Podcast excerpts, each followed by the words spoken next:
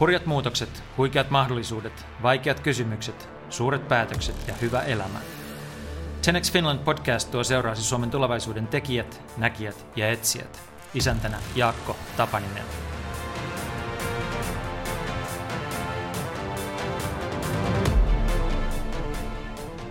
Anna Hyrske pysähtyi 19 vuotta sitten kysymään työnantajaltaan, onko sijoittaminen asetteollisuuteen oikein.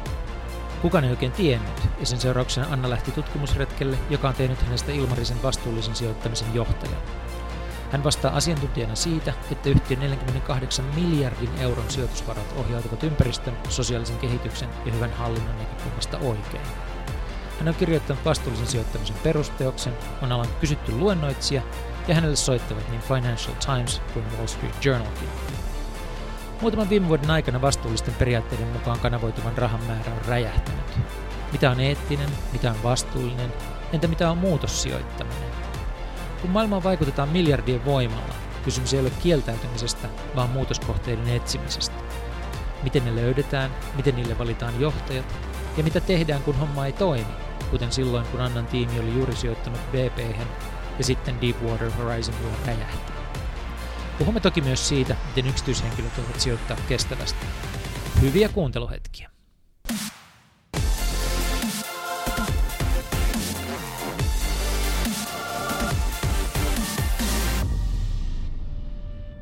Anna Hyrske, tervetuloa ohjelmaan.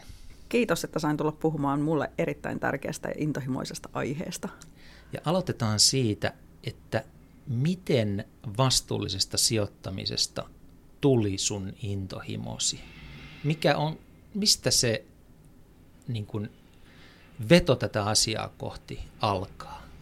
No ehkä tämän voisi tiivistää sillä lailla, että, että jos, jos on niin hyvä päivä, niin sitten mä sanoisin, että oikea kysymys oikeassa, oikeassa paikassa. Ja jos on huono päivä, niin mä sanon, että väärä kysymys väärässä paikassa.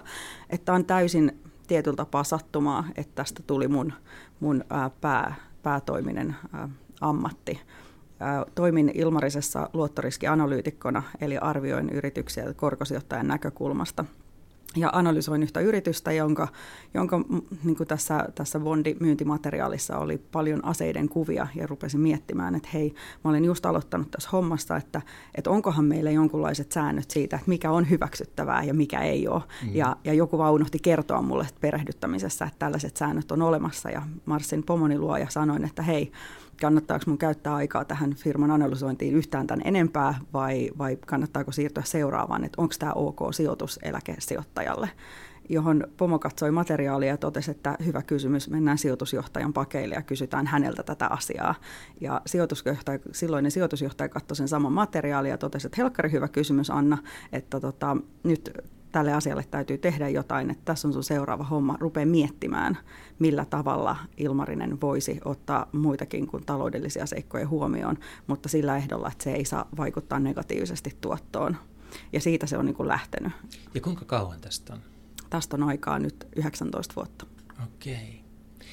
Ja ihan vain taustaksi, niin sä opiskelit Hankkenilla ruotsinkielisessä kauppakorkeakoulussa, eikö niin? Joo, mä tein siellä, siellä tota mun maisteritutkinnot, että mun niinku perustutkinnot on ulkomailta. Okay. Että lähdin heti, heti ylioppilaskirjoitusten jälkeen Britanniaan ja opiskelin siellä ja sitten Ranskassa taloustieteitä kahdessa eri yliopistossa. Ja palasin sitten Suomeen ja sain, sain tota, itse asiassa mun työn takia palasin Suomeen ja, ja sitten pääsin Hankkenille suorittamaan maisteritutkintoja. Ja suunnilleen samaan aikaan kuin tämä kyseinen analyysi, joka aiheutti tämän kysymyksen, niin mun piti miettiä, että mistä mä kirjoitan graduni, Joo. jolloin päätin, että hei, tässähän on hyvä, hyvä sauma, okay. että valitaan graduaiheeksi ää, ei-taloudelliset seikat sijoituspäätöksiä tehtäessä. Joo. Opiskelit se siis niin kuin rahoitusta? Tai... Mä itse asiassa opes, opiskelin pääaineena organisaatiota ja johtamista. Okei. Okay. Joo, semmoinen vähän eri, erityyppinen ehkä valinta. Mä kysyn sen takia, että siis sä opiskelit Britanniassa, äh, Ranskassa ja sitten Suomessa, niin törmäsit sä opintojen aikana tähän teemaan koskaan? En siis millään niin tavalla. Eettinen liiketoiminta, eettinen sijoittaminen, eettinen, tai nyt mä käytän sanaa eettinen, me puhutaan näistä sanoista kohta, että mitkä on oikeita sanoja tässä yhteydessä, mutta kuitenkin niin, niin tuota, et törmännyt. Ei ollut siis mun muistikuvan mukaan ei ollut mitään kurssia ja sen takia se on ollut ihan mahtavaa, että näiden vuosien aikana on päässyt, päässyt luennoimaan opiskelijoille ää, eri, eri paikoissa ja kertomaan huomaamaan, että kuinka mm. paljon tästä asiasta nykyään puhutaan ja, ja opiskellaan. Miten tämä siis voikin olla jotenkin näin uusi asia, kun kuitenkin niin kuin – 70-luvulla jo päätään nosti rajusti esimerkiksi ympäristötietoisuus. Tuli kirjoja ja tuli niin kuin dokumentteja ja ka- kaikkea sellaista. Me alettiin tajuta, että planeetalla on tapahtumassa jotakin. Uh, tuli, oli rauhanliike, kaikki tämmöisiä asioita, jotka, niin kuin liikkeet, jotka vaati hyviä asioita, mutta se ei vielä silloin alkanut sitten heijastua siihen, että kuinka iso raha liikkuu. No musta se on just siitä, että ei ehkä ymmärretty sitä, sitä linkkiä, että et sijoittajillakin on, on valtaa ja vastuuta.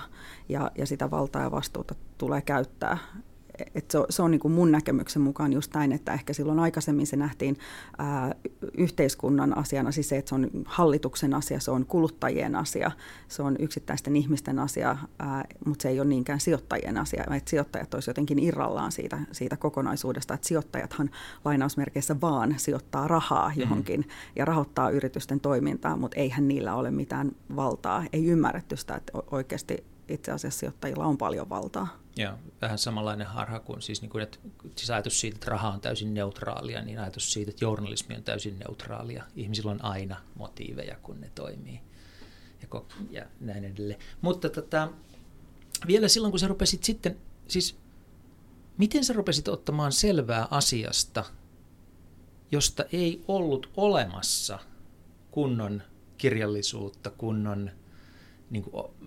materiaalia, miten sä lähdit niin luomaan tätä asiaa? No mä lähdin sitten tutkimaan, että mistä sitä tietoa niin kuin voi olla, kun sitä ei ollut, mitä mä sanoisin, että valtamedioissa ei ollut. Ja, ja että kyllähän oli yksittäisiä artikkeleja, saattoi olla siellä, siellä tai täällä.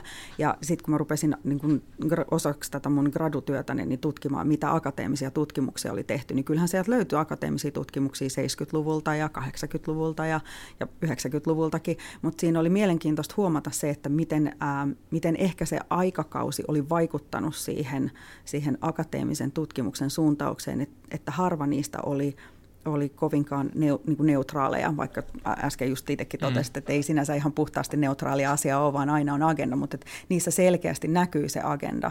että et, et meni semmoinen niin kuin ehkä, ehkä tota jana sillä lailla, että että yhdessä vaiheessa, kun katsoi näitä tutkimuksia, niin, niin haluttiin osoittaa selkeästi, että, ja silloin siis terminä oli eettinen sijoittaminen, niin että eettisellä sijoittamisella tehdään aina tappiota.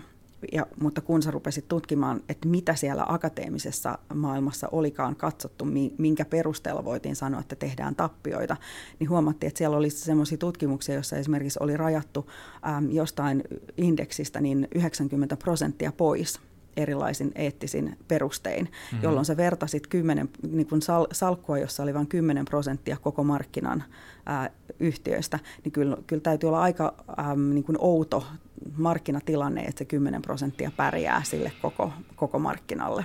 Mm, ja, mm. ja sen takia oli helppo, helppo vetää johtopäätöksiä, että joo, joo, tällä eettisellä sijoittamisella ää, tehdään, tehdään aina tappiota. Mutta tarkoitatko että niissä oli mahdollisesti jo alun pitäen tarkoitushakunen vire niissä tutkimuksissa? Oli, ja sitten taas kun katsoi joitain tutkimuksia, joita tehtiin esimerkiksi 90-luvulla, niin siellä, siellä oli sitten paljon semmoista, että haluttiin näyttää, että tällä tehdään parempaa tuottoa, että pystytään tekemään ylituottoa. Joo. Eli samanlainen bias oli sitten mutta toiseen suuntaan, joka taas, taas niin kuin mulle ei, ei, ei kelvannut ja. sillä ajatuksella, että, että on se, on se niin kuin vinoutuma suuntaan tai toiseen, niin se ei anna semmoista rehellistä mun mielestä oikeaa kuvaa siitä tilanteesta. Mutta sitten Ruotsissa oli tämä asia, asia jo, jo niin kuin otettu paljon paremmin agendalle siinä vaiheessa, siis nyt me puhutaan 2000, niin kuin vuodesta 2000-2001. Ja, ja siellä esimerkiksi tota AP7 ää, eläke rahasto, niin heillä oli sään, niin kuin omat säännöt, jonka perusteella he sijoittivat. Mä matkustin sitten Tukholmaan haastattelemaan silloista AP7 toimitusjohtajaa ja, ja hän, hän ihanasti antoi mulle puolitoista tuntia omaa, omaa aikaansa ja kyseinen herra, her, herra myöhemmin sitten äm, sai, sai tota, työn Ruotsin valtiovarainministerinä mm. ja, ja silti halusi, halusi tarjota tämmöiselle suomalaiselle opiskelijalle ä, omaa aikaansa ja kertoi, että miten he on tullut siihen tulokseen, että mi, mitä he ottaa huomioon, mitä informaatiota he käyttää ja, ja siitä tuli niin kuin mulle semmoinen aha-elämys ja että hei, näitä asioita voi katsoa tältä, tältä kantilta ja tähän on olemassa apua myös saatavilla ulkopuolelta, että kun me ei olla tämän asian asiantuntijoita siinä vaiheessa, niin mistä me saadaan hyvää, hyvää tietoa, hyvää dataa ja, ja informaatiota, joka auttaa me, meitä niin kuin, ää, meidän sijoituspäätöksissä. Oliko vielä siinä vaiheessa, kun sä niin kun pyrit ymmärtämään tätä asiaa paremmin, niin oliko joku semmoinen kirjailija tai ajattelija tai tutkija, joka teki suhun erityisen vaikutuksen? Kyllä ne on enemmän ollut sit yksittäisiä henkilöitä. Että kyllä sit niinku kirkon keskusrahasto täällä Suomessa oli, oli pohtinut, että millä tavalla he, heidän sijoitustoiminnassa näitä asioita pitäisi ottaa huomioon. Niin kävin sitten heidänkin luonaan, luonaan puhumassa, niin, niin, niin siellä sitten Leena Rantanen äh, antoi jälleen omaa aikaansa. Ja, ja, ja kyllä nämä tämmöiset ehkä enemmän, enemmän henkilökohtaiset suhteet siihen, että, että löysi oikeita ihmisiä, jotka osaa kertoa asioista, niin oli tärkeämpiä kuin, kuin kirjat ja, ja, ja ehkä tutkimukset just sen takia, että, että niissä tutkimuksissa oli paljon, paljon vinoutumaa. Joo, joo. No sitten tai nyt tällä hetkellä sä huomaat yhtäkkiä olevas, en tiedä, onko trendi harjalla vai, vai tota, ratsastavat nousevalla aallolla, mutta joka tapauksessa sä oot jollakin tavalla pioneeri ja sut on semmoiseksi havaittu. Mä näin sun nimen ensimmäistä kertaa Financial Timesissa tänä kesänä, jossa sua oli haastateltu näistä asioista. Ja kiinnostavaa siinä yhteydessä myös oli se, että siinä oli muutamia tämmöisiä käyriä, sen jutun kyljessä siitä, että kuinka paljon tämä vastuullinen sijoit, minkälaisia rahoja vastuullisessa sijoittamisessa liikkuu, miten tämä homma kehittyy. Ja käyräthän nyt voi piirtää niin kuin haluaa, niissäkin on aina niin kuin, ta- tarkoitushakuisuutta, mutta nämä käyrät oli semmoisia, joiden mukaan tämä homma olisi niin kuin lähestulkoon räjähtänyt tuosta 2016 maissa. Siis siltä että se oli suhteellisen tasasta se kehitys, mutta sitten ne niin käyrät osoitti taivaisiin. Onko oikeasti sellainen tilanne, että viimeisen parin vuoden aikana tämä ympäristö suhteessa vastuullisen sijoittamiseen on alkanut merkittävästi muuttua? On ihan selkeästi ja siis mä, mä voisin niin kuin tiet, yhtenä esimerkkinä tästä käyttää ähm, PRI eli Principles for Responsible Investment, joka on tämmöinen YK tukema organisaatio, joka vuonna 2006 perustettiin ja, ja tämä PRI lanseerasi tämmöiset periaatteet, joita, joita sijoittajat voisivat noudattaa omassa sijoitustoiminnassa, että miten otetaan vastuullisuutta huomioon. Ilmarinen allekirjoitti ne silloin vuonna 2006 perustamisvuonna ja 2007 oli ensimmäinen ää, lainausmerkeissä konferenssi. Meitä oli alle sata sijoittajaa paikalla. Lähestulkoon kaikki alle, siinä vaiheessa allekirjoittaneet, me, niin kuin me kokoonnuttiin Geneveen, Geneveen keskustelemaan näistä asioista. Ää, pari viikkoa sitten Pariisissa oli jälleen tämä PRIin vuotuinen konferenssi, joka oli nyt kasvanut kolmen päivän mittaiseksi, ja siellä oli paikalla 1700 sijoittajaa.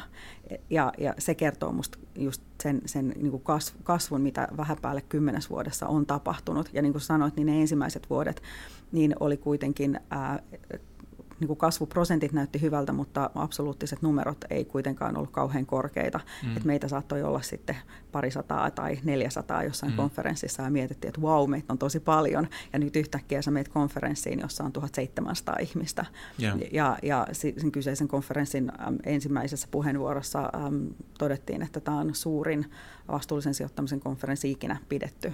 Ja edellinen suurin oli vuosi sitten San Franciscossa, joka oli PRIin vastaava yeah. konferenssi. Että kyllä se on kasvanut hirveästi ja mä, mä niin kuin itse koen, että, että just nämä ympäristöasiat on, on se, joka on nostattanut yeah. tätä, tätä niin kuin merkitystä. Että vaikka ympäristöasiat ei ollut se, mistä tämä vastuullinen sijoittaminen on lähtenyt, mm. vaan se on ollut hallintoa tapa-asiat, on ollut yeah. ne, jotka on kiinnostanut sijoittajia ihan ensimmäisenä.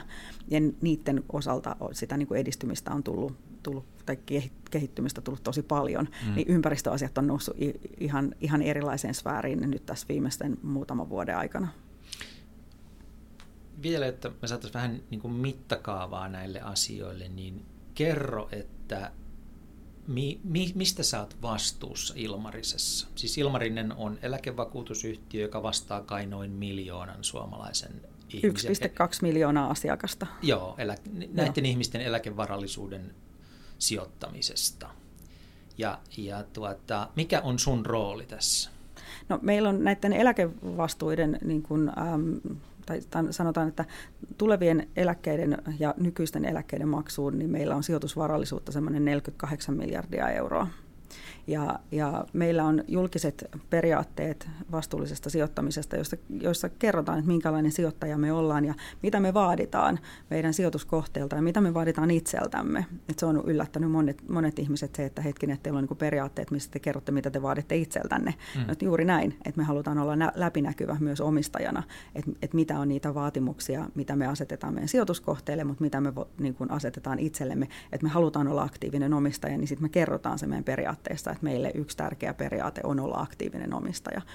Mun tehtävä on huolehtia sit siitä, että nämä meidän, meidän periaatteet on aina, aina niin kuin ajantasaiset, että maailma muuttuu. Et vaikka se, ne perus, peruspalikat on edelleenkin samat, mitkä, oli, mitkä on ollut sieltä 2000-luvun alkupuolelta asti, niin totta kai maailma on monimutkaistunut. Me ollaan ymmärretty paremmin, missä me voidaan vaikuttaa, miten me voidaan vaikuttaa.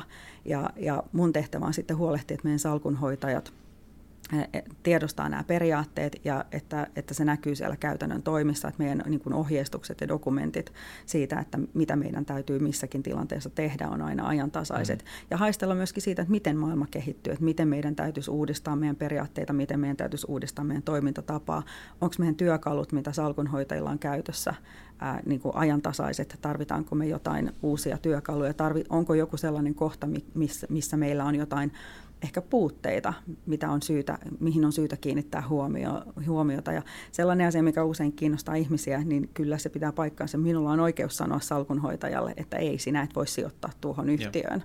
Ja, ja se peruste on, on sitten niin kuin vastuullinen sijo, sijoittaminen tai meidän periaatteet sillä tavalla, että, että tämä kyseinen yhtiö ei täytä meidän kriteerejä sijoituskohteelle. Tämän asian ydin on se, että se ei, sitä ei organisoitu suinkaan niin, että sulla on joku oma tämmöinen vastuullinen salkku, jota sä pyörität ja muut saa tehdä mitä huvittaa, vaan tämä nimenomaan tämä sun asiantuntemus ja sun laatimat käytännöt, ohjeet, mitä ne ikinä onkaan, niin on käytössä koko 48 miljardin sijoittamisen suhteen.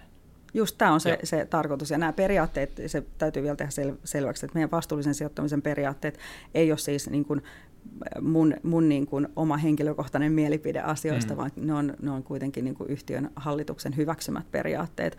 Että olisi mun mielestä aika vaarallista, jos, jos yksi, yksi yksittäinen ihminen pystyisi näin voimakkaasti päättämään 1,2 miljoonan ihmisen ää, niin kuin eläke, eläke tota, turvasta yeah. tai siitä sijoitusvarallisuudesta. Niin, niin siinä mielessä minusta on hyvä, että se on aina tämmöinen niin kuin kollektiivinen näkemys kuitenkin asio- asioista. Koitetaan seuraavaksi niin kuin hahmottaa tätä tämän alueen terminologiaa ja kenttää ja että mistä, tavallaan, että vastata kysymykseen, että mistä me oikein puhumme, kun me puhumme vastuullisesta sijoittamisesta, koska näitä jo pelkästään termejä on niin kuin aika paljon ja ne tarkoittaa eri asioita, mutta ne menee niin kuin maalikolla helposti sekaisin, että on ne menee myös ammattilaisilla helposti Okei. sekaisin. Yritetään vähän saada tolkkua tähän näin, koska tämä on mielenkiintoista, niin kuin, koska näillä on selviä eroja, että on siis niin kuin eettistä sijoittamista, on vastuullista sijoittamista, on kai kestävää sijoittamista, ainakin englannin kielellä on sustainable investment. Sitten on vaikuttavuussijoittamista ja sitten valmistautuessani tähän mä törmäsin joka paikassa tämmöiseen sanalyhen, tai niin kuin kirjain lyhenteeseen kuin ESG, joka viittaa Environmental, Social and Governance sijoituskohteisiin. Niin millä tavalla sä piirtäisit nyt sanallisesti kuvan näistä asioista? mä piirtäisin sen itse asiassa tämmöiseen niin kuin aikajanaan okay. ja, ja tietyllä tapaa niin kuin lähdetään siitä niin kuin historiasta liikkeelle. Yeah. Ja ne, jotka ei, ei pidä historiasta, niin ei ehkä tykkää tällaisesta kuvailusta. Mutta eettinen sijoittaminen on sijoitustoimintaa, jolla on todella, todella pitkät juuret me puhutaan kveekareista, jo, joita voidaan pitää ensi, ensimmäisenä eettisinä sijoittajina, ainakin niin kuin kirjallisuuden mukaan, mitä on löytynyt. Et heillä heillä tota, oli, oli äm, vahva käsitys siitä, että he eivät halua hyötyä rahallisesti – sellaisista, sellaisista tota, sijoituksista, jotka liittyy ä, orjuuteen tai sotaan. Ja. Eli se tarkoitti sitten, että, että aseisiin ja sokeriin esimerkiksi ei ja. pitänyt sijoittaa. Eettinen sijoittaminen on sellaista sijoitustoimintaa tosiaan, missä sijoittajan omat arvot ohjaa sitä, sitä toimintaa. Eli helposti just ajatellaan sitä, että, että eettisenä sijoittajana voidaan ajatella äm, uskonnollisia yhteisöjä, koska heillä usein on sellaiset yhteiset, niin kuin yhteiset ryhmän moraaliarvot, se etiikka, jota halutaan tuoda siinä sijoitustoiminnassa esiin. Ja just se, että, että ei haluta edes rahallisesti hyötyä sellaisesta toiminnasta, jota pidetään epäsuotavana. Ja se yksi pääasiallisin työkalu, mitä eettinen sijoittaja käyttää, on poissulkeminen. Ja jos sä rajaat sitä sun salkkua niin kuin paljon, niin silloin sä tiedostat, että sulla on mahdollisesti ää, sun tuotto tulee kärsimään siitä, koska sä et saa sitä hajautushyötyä. Ja tämä on niin kuin tärkeää ymmärtää, että, että se ei tarkoita, että eettisellä sijoittamisella tehdään automaattisesti huonompaa tuottoa, mm-hmm. mutta siinä on se potentiaali ja sijoittajana hyväksyt sen. Jos sä sijoitat sun omia rahoja, ja, niin silloin sä voit itse tehdä sen päätöksen just se, että mikä on se niin kuin riskitaso, mikä on se tuottopotentiaali, mitä, mitä, mitä minä haluan ja mitkä on niitä asioita, joita haluan välttää tai asioita, joita haluan edistää. Voidaan ajatella silloin, että sä olet eettinen sijoittaja, koska sä toimit ne, niin kuin näiden eettisten arvojen mukaisesti. No se eettinen sijoittaminen oli se termi, joka oli niin kuin vallitseva termi ja se oli, se oli haasteellinen esimerkiksi isolle instituutiosijoittajille, jotka, joiden taustalla ei ollut tällaista uskonnollista näkemystä. Et voi ajatella, että jos on miljoona asiakasta, niin siellä on aika monta erilaista näkemystä siitä, että mikä on hyväksyttävää, mikä ei ole. Ehkä perinteisesti voi ajatella, että esimerkiksi katoliset, että jos olet voimakkaasti katolilainen ja haluat tuoda sen esille sun sijoitustoiminnassa, niin, niin sen lisäksi, että, että helposti halutaan poistaa äm, alkoholia, halutaan ä, poistaa tupakka ja, ja rahapelit, niin myöskin esimerkiksi lääketeollisuus siltä osin, kun puhutaan syntyvyyden säännöstelystä, yeah. kuuluu siihen joukkoon, johon sä et halua sijoittaa. No sitten taas, jos puhutaan muslimitaustaisesta sijoittajasta, niin silloin sinne tulee koronmaksu, johon ei, jossa ei haluta olla mukana, jolloin tarkoittaa, että kaikki finanssilaitokset, myös sellaiset firmat, joilla on isoja rahoitusyhtiöitä, ne pitäisi poistaa sieltä sijoitus, sijoitussalkusta ja tietenkin sitten sian, sianliha. Niin, niin sitten jos ajatellaan, että, että sijoittaja, jolla on paljon erilaisia, erilaisista uskonnollisista taustoista tulevia henkilöitä asiakkaina, niin, mm. niin raja tuleekin siihen, että tai kysymys onkin, että mihin sä vedät sen rajan, että kuinka paljon sä rajaat erilaisia toimialoja, sektoreita ulos sun salkusta, ja onko sulla sen jälkeen mahdollisuutta tehdä tuottavaa, turvaavaa sijoitustoimintaa. Ja, ja sen takia meille oli haasteellista, siis Ilmariselle haasteellista ää, yhtiönä se, että, puhut, että puhuttiin eettisestä sijoittamisesta, mutta me tunnistettiin, että, me ei kuiten, että me, me, meidän niin kuin sijoitustyyli ei ää, toteuttanut eettisen sijoittamisen ajatuksia sillä tavoin, että ollaan valmiita luopumaan tuotosta. Et mehän niin kuin ta- talona ää, noudatetaan Suomen lainsäädäntöä, jossa puhutaan, että pitää sijoittaa tuottavasti ja turvaavasti. Yeah jolloin silloin kun nämä PRIin periaatteet lanseerattiin vuonna 2006, tuli uutena sanana vastuullinen sijoittaminen, että se termi on itse asiassa niinkin nuori kuin vuodesta 2006, jolloin me todettiin, että tämä, on, tämä, tämä niin kuin istuu meille paljon paremmin, että me otetaan näitä asioita huomioon sijoitustoiminnassa, mutta me ei, ei niin kuin, ää, olla valmiita luopumaan siitä tuotosta sillä tavalla, kun laki meitä myöskin velvoittaa toimimaan tai sijoittamaan tuottavasti ja, ja turvaavasti. Ja se sun aikaisempi se kolmen kirjaimen yhdistelmä, tämä ESG, niin se on ollut helppo tapa just sille, niin kuin ehkä äm, tehdä rakennetta sille, että mietitään, että muistetaan miettiä ympäristöasioita, niitä sosiaalisen vastuun asioita ja myös niitä hallintotapa-asioita. Ja kuten tuossa aikaisemmin mä totesin just se, että ne mm. hallintotapa-asiat on se, mistä, tämä, mistä on niin ehkä ensiksi lähetty liikkeelle. Se on ollut helppo sijoittajille ymmärtää, se on ollut helppo, että meillä on ollut paljon, paljon tota, esimerkkejä siitä, että kun, kun hallintotapa-asiat ei ole ollut yhtiöissä niin kuin hoidettuna oikein, niin lopputulos on ollut konkurssi tai, tai, tai muu taloudellinen, taloudellinen niin kuin katastrofitilanne. Ja sen takia sit sijoittajat huomas ehkä laajemmaltikin, että hetkinen hallintotapa-asioilla on merkitystä salkunhoidossa. Ja sitten mä itse ajattelin sille, että no toivottavasti tämä ei tar- tarkoita sitä, että nyt, me, nyt tapahtuu jotain ympäristökatastrofia, jolloin ihmiset rupeaa, tai sijoittajat rupeaa huomioimaan ympäristöasioita, tai joku, joku äh, sosiaalinen katastrofi, että nyt ruvetaan huomioimaan ihmisoikeuksia. Ja valitettavasti se on vähän ollut niin, mm, että tarvitaan mm. tietynlaisia katastrofeja, että sijoittajat laajemmalti rupeaa huomioimaan pohtimaan näitä asioita. Mutta toisaalta niin taas tämmöiseen niin kuin rehelliseen sustainability-ajatukseenhan pitäisi kuulua koko ajan niin kuin pitkäjänteinen toiminta, eikä suinkaan se, että odotetaan kriisejä ja reagoidaan niihin. Totta kai sitäkin pitää tehdä, mutta että pitäisi ottaa pitkällä jänteellä huomioon se, että mikä on viisasta ja oikein. Just, just näin, ja, ja se liittyy nyt tähän sit niinku kestävään kehitykseen, mm. ja, ja kestävässä kehityksessä pitää huomioida, että se ei ole, se ei ole pelkästään ympäristöasioita, vaan se on, se, si, siinä myöskin sosiaalisen vastuun asiat, eli ihmisoikeudet, työelämän oikeudet, niin kuin vain esimerkkeinä kuuluu, kuuluu myös olennaisena osana si, siihen pohdintaan.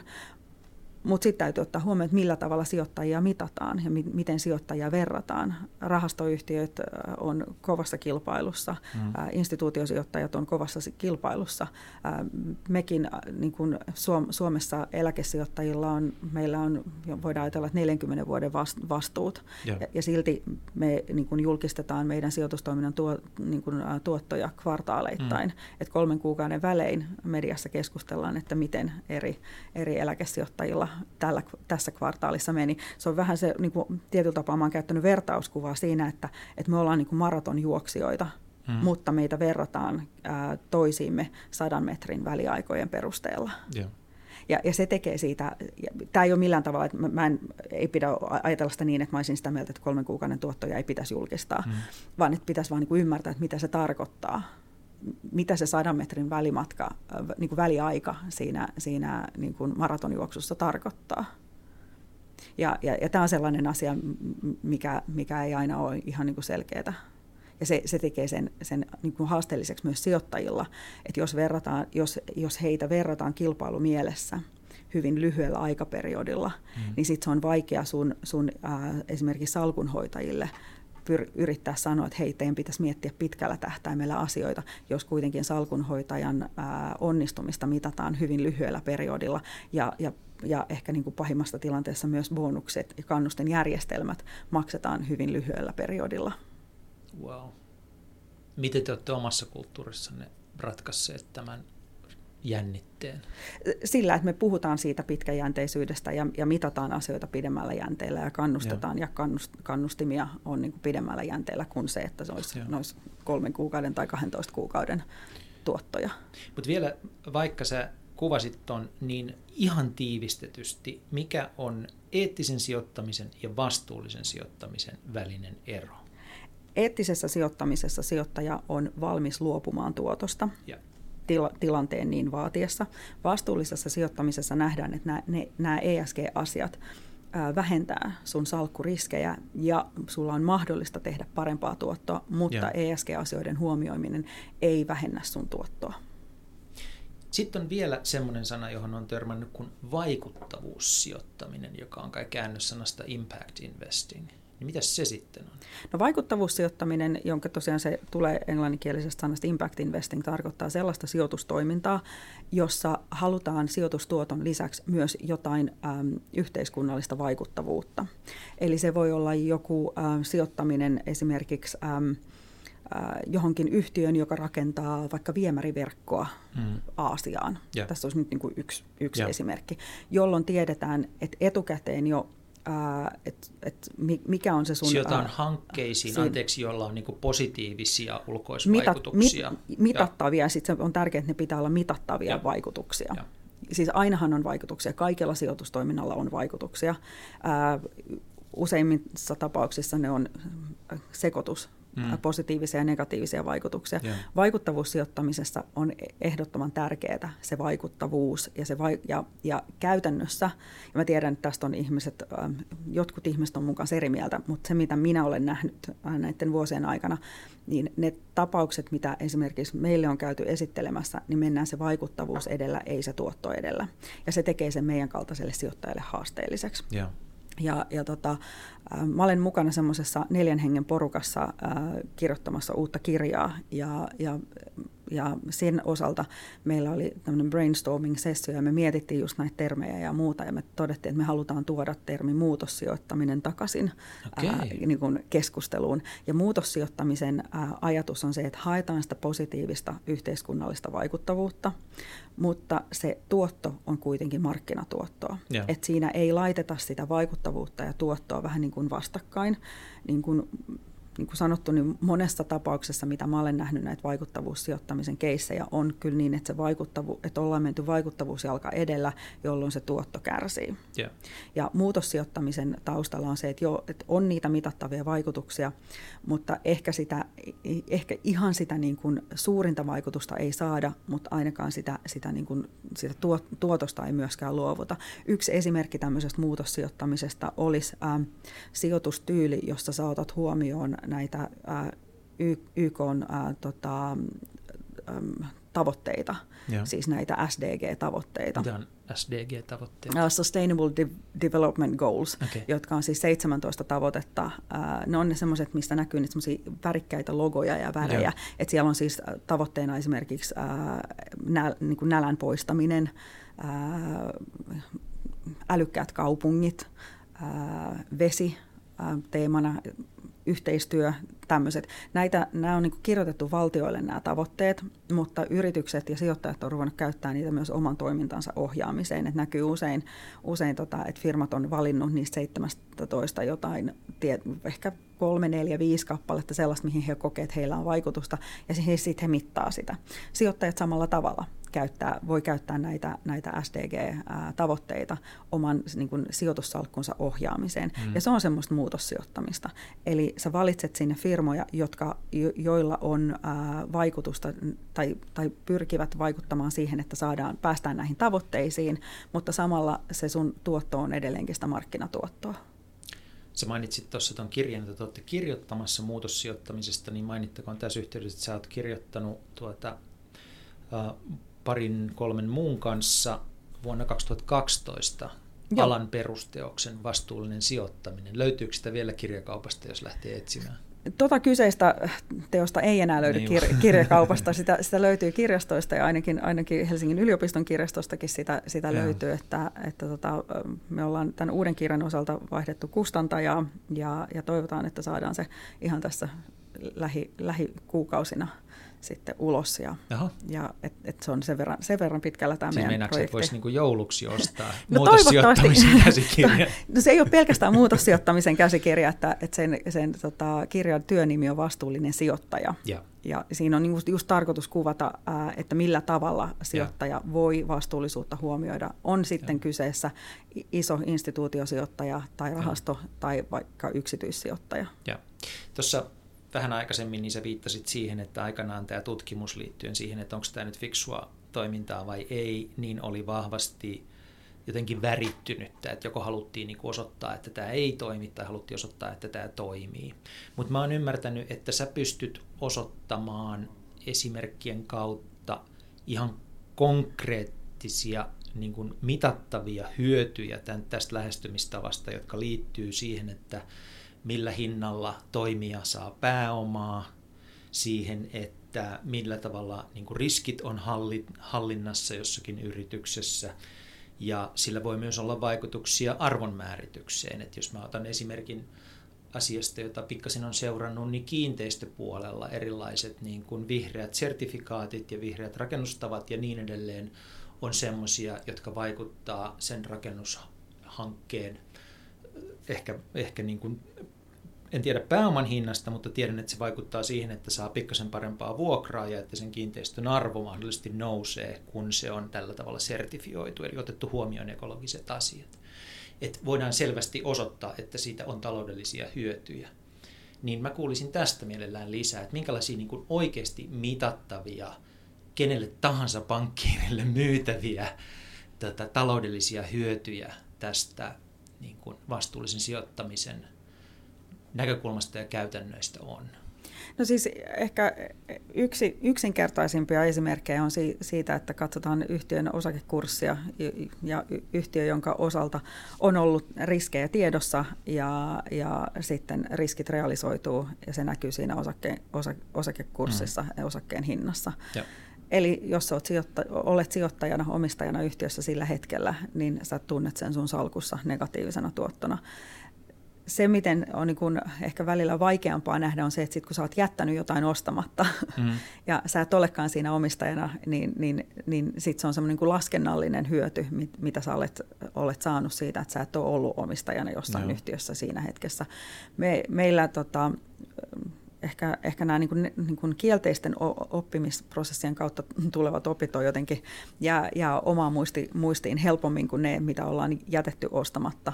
Ää, mutta tota, meillä on ollut muutamia esimerkkejä. BP on ollut sellainen, mistä me ollaan julkisesti puhuttu, ää, missä me oltiin omistaja. Meillä BP oli pitkään, pitkään silloin 2000-luvulla pois meidän sijoitussalkusta sillä perusteella, että me tunnistettiin, että ne riskit on liian, liian suuret ja oltiin identifioitu, että niitä riskejä on esimerkiksi ympäristöriskien hallinta, työturvallisuusriskien hallinta, kompensaatiojärjestelmät, kaikenlaiset niin tietyt prosessit, mitä, mitä yhtiössä, yhtiössä oli, ja me oltiin sitä mieltä, että tämä ei ehkä kuulunut meidän salkkuun tässä tilanteessa. Ja... Mä tarkennan vielä, anteeksi, oliko teillä silloin jo se periaate, joka teillä mä oon ymmärtänyt on nykyään, että jos on energiayritys, niin onko se nyt 30 prosenttia sen, tuo, sen liikevaihdosta saa tulla niin kuin fossiilisista Joo, siis ei. lähteistä, joku karkeasti näin Joo, siis meillä on kivihiilen osalta, kivihiilen tai osalta. Hiil, hiilen osalta on niin, että, että, että me ollaan tiedostettu hiilen osalta, hiilen osalta että siinä, siinä on tota, ää, riskejä. Ja, se ei koske ollaan, öljyä. Joo, ja se, ei, se ei koske niin kuin öljyä, ja se, se, tämä 30 prosentin raja tuli vasta, vasta niin kuin tässä viime, viime, muutaman viime vuoden aikana. Okay tämä BP-keissi oli, oli huomattavasti vanhempi, mutta mut se on niin kuin esimerkki siitä, että, että, että tarkoitus on tehdä hyvää, hyvää salkunhoitoa mm. ja ajateltiin, että ollaan vähän etunojassa, että, että signaalit, mitä saatiin yhtiön suunnalta, oli niin, että he ovat kiinnittäneet erityistä huomiota nyt näihin, näihin tota, työturvallisuusasioihin ja ympäristöturvallisuusasioihin ja kompensaatiojärjestelmiin ja muihin, että hei, että, että me voidaan sijoittaa tähän yhtiöön.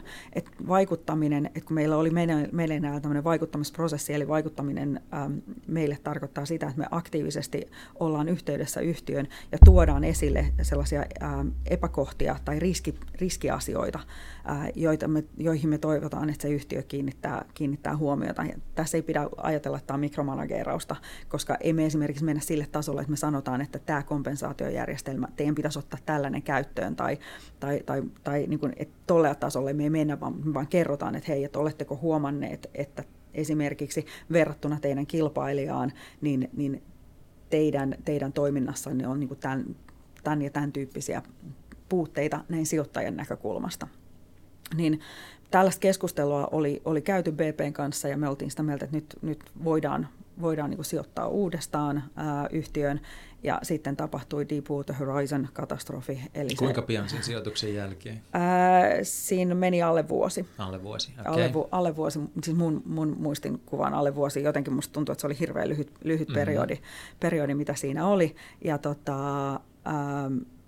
kaik, ja syyt, mitkä johti Deepwater Horizon katastrofiin, oli just ne, mitä me oltiin identifioitu siellä. Mutta joita te luulitte, että he ovat laittamassa kuntoon. Kuntoon. Joo. Ja sitten selvisi, että okei, että se asia ei, ei todellakaan ollut ihan, ihan niin, niin tota, hyvä, hyvällä jama, hyvässä jamassa kuin kun tota me ajateltiin. Ja tämä oli meille tosi, tosi niin kuin tärkeä oppi. Ja oppi myös si, niin kuin siitä, että hei, että vaikka me yritetään tehdä hyvää, niin, niin virheitä sattuu, se kuuluu sijoitustoimintaan. Mutta sitten kyse on se, että mitä me tehdään sen jälkeen. Me ollaan omistajana yhtiössä, jolla on, on öljynporauslautta räjähtänyt Meksikon lahdella, mm-hmm. ihmisiä on kuollut, öljyä pulppua sieltä meren pohjasta aivan valtoimenaan. Pilaa kokonaan sen valtavan ekosysteemin. Mikä on meidän vastuu siinä tilanteessa? Onko se meidän toiminta niin, että me myydään osakkeet niin sanotusti pestään kädet ja kävelään pois ja todetaan, että tämä ei ole enää meidän ongelma. Mm. Vai onko niin, että, että me otetaan se omistaja vastuu siinä ja että hei, tämä asia täytyy fiksata. Ja me valittiin tämä jälkimmäinen reitti. Ja me käytettiin paljon resursseja siihen, että, että tota, millä tavalla me päästään ää, oikeisiin pöytiin keskusteluihin BPn johdon kanssa, mukaan lukien ihan BP-hallituksen puheenjohtaja. Ja, ja, ja että mi, millä tavalla me huolehditaan siitä, että nämä asiat tulee hoidettua kuntoon. Siis yksi tämmöinen yksityiskohta näistä, näistä niin keskustelusta tai muista, sitten kun tätä asiaa selvitettiin ja, ja me etsittiin niin tietoja, niin ei mulle ollut tullut mieleenkään, että mun olisi pitänyt BPltä osata kysyä aikaisemmin jo, että millä tavalla he on hoitanut ää, mantereelta käsin olevan äm, syvämeren porauksen valvonnan, monitoroinnin. Mm-hmm. Oletusarvoisesti oli, että he tekevät sen niin kuin alalla tehdään. Eli, eli Mantereella on, on monitorointivalvontakeskus, jossa 24-7 on silmäparit katsomassa, että millä tavalla paineet putkessa on ja, ja muuta vastaavaa. No BP osana tätä heidän kompensaatiojärjestelmää, heidän, jos, jossa kulujen leikkaaminen oli olennaisessa osassa. He oli päättänyt ulkoistaa tämän monitoroinnin, eikä sillä ulkoistuksella sinällään ole mitään, siinä ei ole mitään vikaa, mutta he oli ulkoistanut sen niin, että se on maanantaista perjantaihin kello 9-17 välisenä aikana. ja, ja, ja, ja, he oli sopinut, että onnettomuudet tapahtuu siihen aikaan. Onnettomuudet tapahtuu siihen aikaan. Ja sitten peruste siihen asialle oli vähän se, että, että jos öljynporauslautalla olevat työntekijät tietää, että siellä muut ihmiset valvoo heitä, niin he ei ole yhtä tarkkoja siellä porauslautalla. No, tapasin, tapasin sitten BPn johtoa Houstonissa, jolloin selvitin hyvin tarkkaan, että missä heidän monitorointi on. Niin kävimme katsomassa ikkunasta, että se on tuon viereisen rakennuksen tuossa kerroksessa, mm. ja se on nyt 24-7. Yeah, yeah. Mutta kun se on niin tämän tyyppisiä yksityiskohtia, mitkä, mitkä, mitkä, mitkä niin tulee ilmi, valitettavasti jälkikäteen, niin oli mullekin opetus siitä, että hei, älä, älä oleta Mutta tämä tarkoittaa sitä, että teidän että... täytyy tehdä niin kuin hirvittävän, kuulostaa niin kuin pelottavan tarkkaa tämmöistä niin kuin kestävän kehityksen due diligencea niissä yrityksissä, joihin te sijoitatte. Sellaisissa siis... yrityksissä, jossa se, se niin kuin riski on, on selkeästi, niin kuin, mitä mä sanoisin, nähtävissä. Yeah. Ja, ja me et, et se, että me oltiin jo identifioitu BPssä näitä riskikohteita, ja. se tarkoitti sitä, että meidän täytyy kiinnittää niihin, niihin huomiota. Mutta sitten meillä on yrityksiä, jotka ainakin päällisin puolin näyttää siltä, että, että heillä, heillä on niin kuin, äm, asiat hoidettu hyvin. Esimerkiksi äh, heillä on ulkopuolisten arvioiden äh, tai palveluntarjoajien äh, toimesta annettu todella korkeatasoisia reittauksia. Niin kyllähän se antaa semmoisen niin kuin, äh, näköalan meille, että okei, ton yhtiön osalta ne riskit on aika pieniä sanotaan niin, että eihän se tarkoita, että riskejä ei ole ollenkaan, mm. mutta se niin kuin todennäköisyys jonkun asian tapahtumiselle on paljon pienempi. Tai ainakin niin, että jos jotain asiaa tapahtuu, niin se on todellakin onnettomuus, mm. eikä, eikä niin, että se, se on, se on niin kuin, ää, olisi pitänyt niin kuin tie, melkein jo tiedostaa, että jotain tällaista tapahtuu. Mutta sitten on kiinnostavaa se, että syy sille, että te sijoitatte tämmöisiin yrityksiin, missä te tiedätte olevan mahdollisesti riskejä tai mahdollisesti epäkohtia – niin johtuuko se siitä, että maailmassa ei ole tarpeeksi putipuhtaita sijoituskohteita niin isolle toimijalle kuin te, vai onko siinä kysymys myös siitä, että te katsotte, että te voitte olla muutossijoittaja, te voitte vaikuttaa yrityksiin niin, että niiden kulttuuri ja toimintatavat ja tuotanto kehittyy kestävämpään suuntaan? No esimerkiksi meidän niin kuin, äh, tutkimusten tai, ja äh, niin kuin, äh, olemassa olevien akateemisten tutkimusten mukaan, niin, niin äh, sulla on saatavilla hyvää tuottoa. Ähm, voitaisiin me päättää, että me sijoitetaan vain ja ainoastaan niihin parhaisi, parhaiten mm. reitattuihin yhtiöihin. Mutta jos me katsotaan... Mutta eikö se muutu kalliiksi sitten tuotot huonoiksi? No, no sehän siinä just on, että sit se, se, se niin kuin pitää olla sopiva semmoinen äh, hajonta mm. ja, ja, ja, ja tota, hajautus äh, erilaisiin yhtiöihin. Et sieltä vähän huonommin reitatuista firmoista äh, on saatavilla tosi hyvää tuottoa, jos he hoitaa ne asiat kuntoon. Mm-hmm. Ja, ja, ja se on se niin kuin tietyllä tapaa, että pitäisi, meidän pitäisi sijoittajana päästä semmoiselle niin trendille siinä, että, että me osataan valita niistä vähän heikommin ää, reitatuista firmoista niitä parhaita, jotka, ovat, jotka on niin kuin sen matkan alussa, että nyt, että nyt he lähtee parantamaan ja. sitä omaa toimintaansa. Ja se on itse asiassa se, millä on ihan suurenttoman suurta vaikutusta ja vaikuttavuutta myöskin yhteiskuntaan. Ähm, usein ilmastonmuutoksen osalta puhutaan ähm, tämmöisestä, että, että äh, salkun pitäisi olla vähähiilinen. Mm-hmm. Sinänsä kannatettava ajatus, mutta käytännössä se useimmiten tarkoittaa niin, että sä poistat kaikki fossiiliset yeah. polttoaineet sun, sun salkusta. Yeah. Sun salkku näyttää vähähiiliseltä, mutta oletko sä oikeasti tehnyt yhtään mitään? Sun mm. jalanjä, se, se niin laskennallinen jalanjälki siinä salkussa on pieni, mm. mutta y, yhtäkään päästöyksikköä ei ole vähentynyt tästä maailmasta. Kun taas se, että sä sijoitat yhtiön, jolla on päästöjä, ja mm. sitten sä omistajana käytät sitä omistajavaltaa siihen, että se yhtiö muuttaa toimintaansa tehokkaammaksi, vähentää niitä päästöjä, niin sillähän on sit sitä yhteiskunnallista vaikutusta ja sillä on merkitystä ilmastonmuutoksen kannalta. Ja sillä voi tehdä asiallista tuottoa. Ja sillä voi tehdä asiallista tuottoa. Ja mä en saanut sitä, etteikö voi tehdä asiallista tuottoa sillä, sillä vähähiilisellä salkulla mm-hmm. myöskin. On tilanteita, markkinatilanteita, joissa varmasti näin voi tehdä. Mutta se, että jos sä rupeat rajaa kovin voimakkaasti sitä sun salkkua yeah. niin kuin erilaisilla perusteilla, josta yksi voi olla se, että okei, että, että saat, se, on se vähähiilisyys on se ainoa ää, kriteeri, mitä on, ja se vähähiilisyys sulle merkitsee sitä, että sä jätät kaikki mm. sellaiset firmat, joilta tulee päästöjä ulos, niin kyllä, kyllä niin kuin pidemmällä juoksulla se, se tuoton tekeminen saattaa olla paljon haasteellisempaa. Mutta tämä on tälleen niin kuin maailmankatsomuksellisesti ja myös ihan käytännön niin kuin rahavirtojen ymmärtämisen kannalta kauhean mielenkiintoinen asia, että, että niin kuin, haluatko sijoittaa putipuhtaasti vai haluatko sä sijoittaa siihen muutokseen, jonka sä toivot näkeväsi maailmassa. Ja sijoittamalla siihen muutokseen sä voit silti tehdä asiallista tuottoa.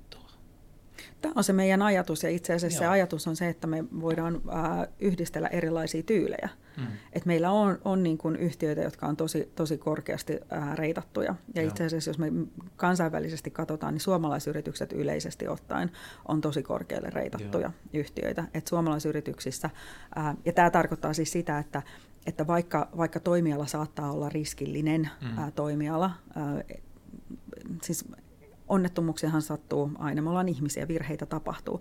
Kyse on siitä, että millä tavalla niitä on pyritty minimoimaan, millä tavalla on erilaisia prosesseja, jolla, jolla tota, hoidetaan asiat niin, että, että onnettomuuksia ei tapahtuisi. Tai jos onnettomuus tapahtuu, niin millä tavalla se rajataan se, se käyttää sanaa vaurio, mietin siis äh, mil, näitä, näitä niin kuin negatiivisia ulkois, mm. niin kuin ulkoistus no, asioita, mm. niin vahinkoja, niin, niin, niin just tämä tämmöinen erilainen kombinaatio ää, erilaisista erityyppisistä yhtiöistä. Myöskin se täytyy ottaa huomioon, että ei meillä ole loputtomasti resursseja.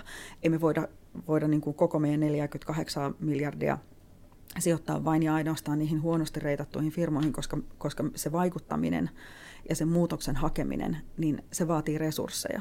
Yeah.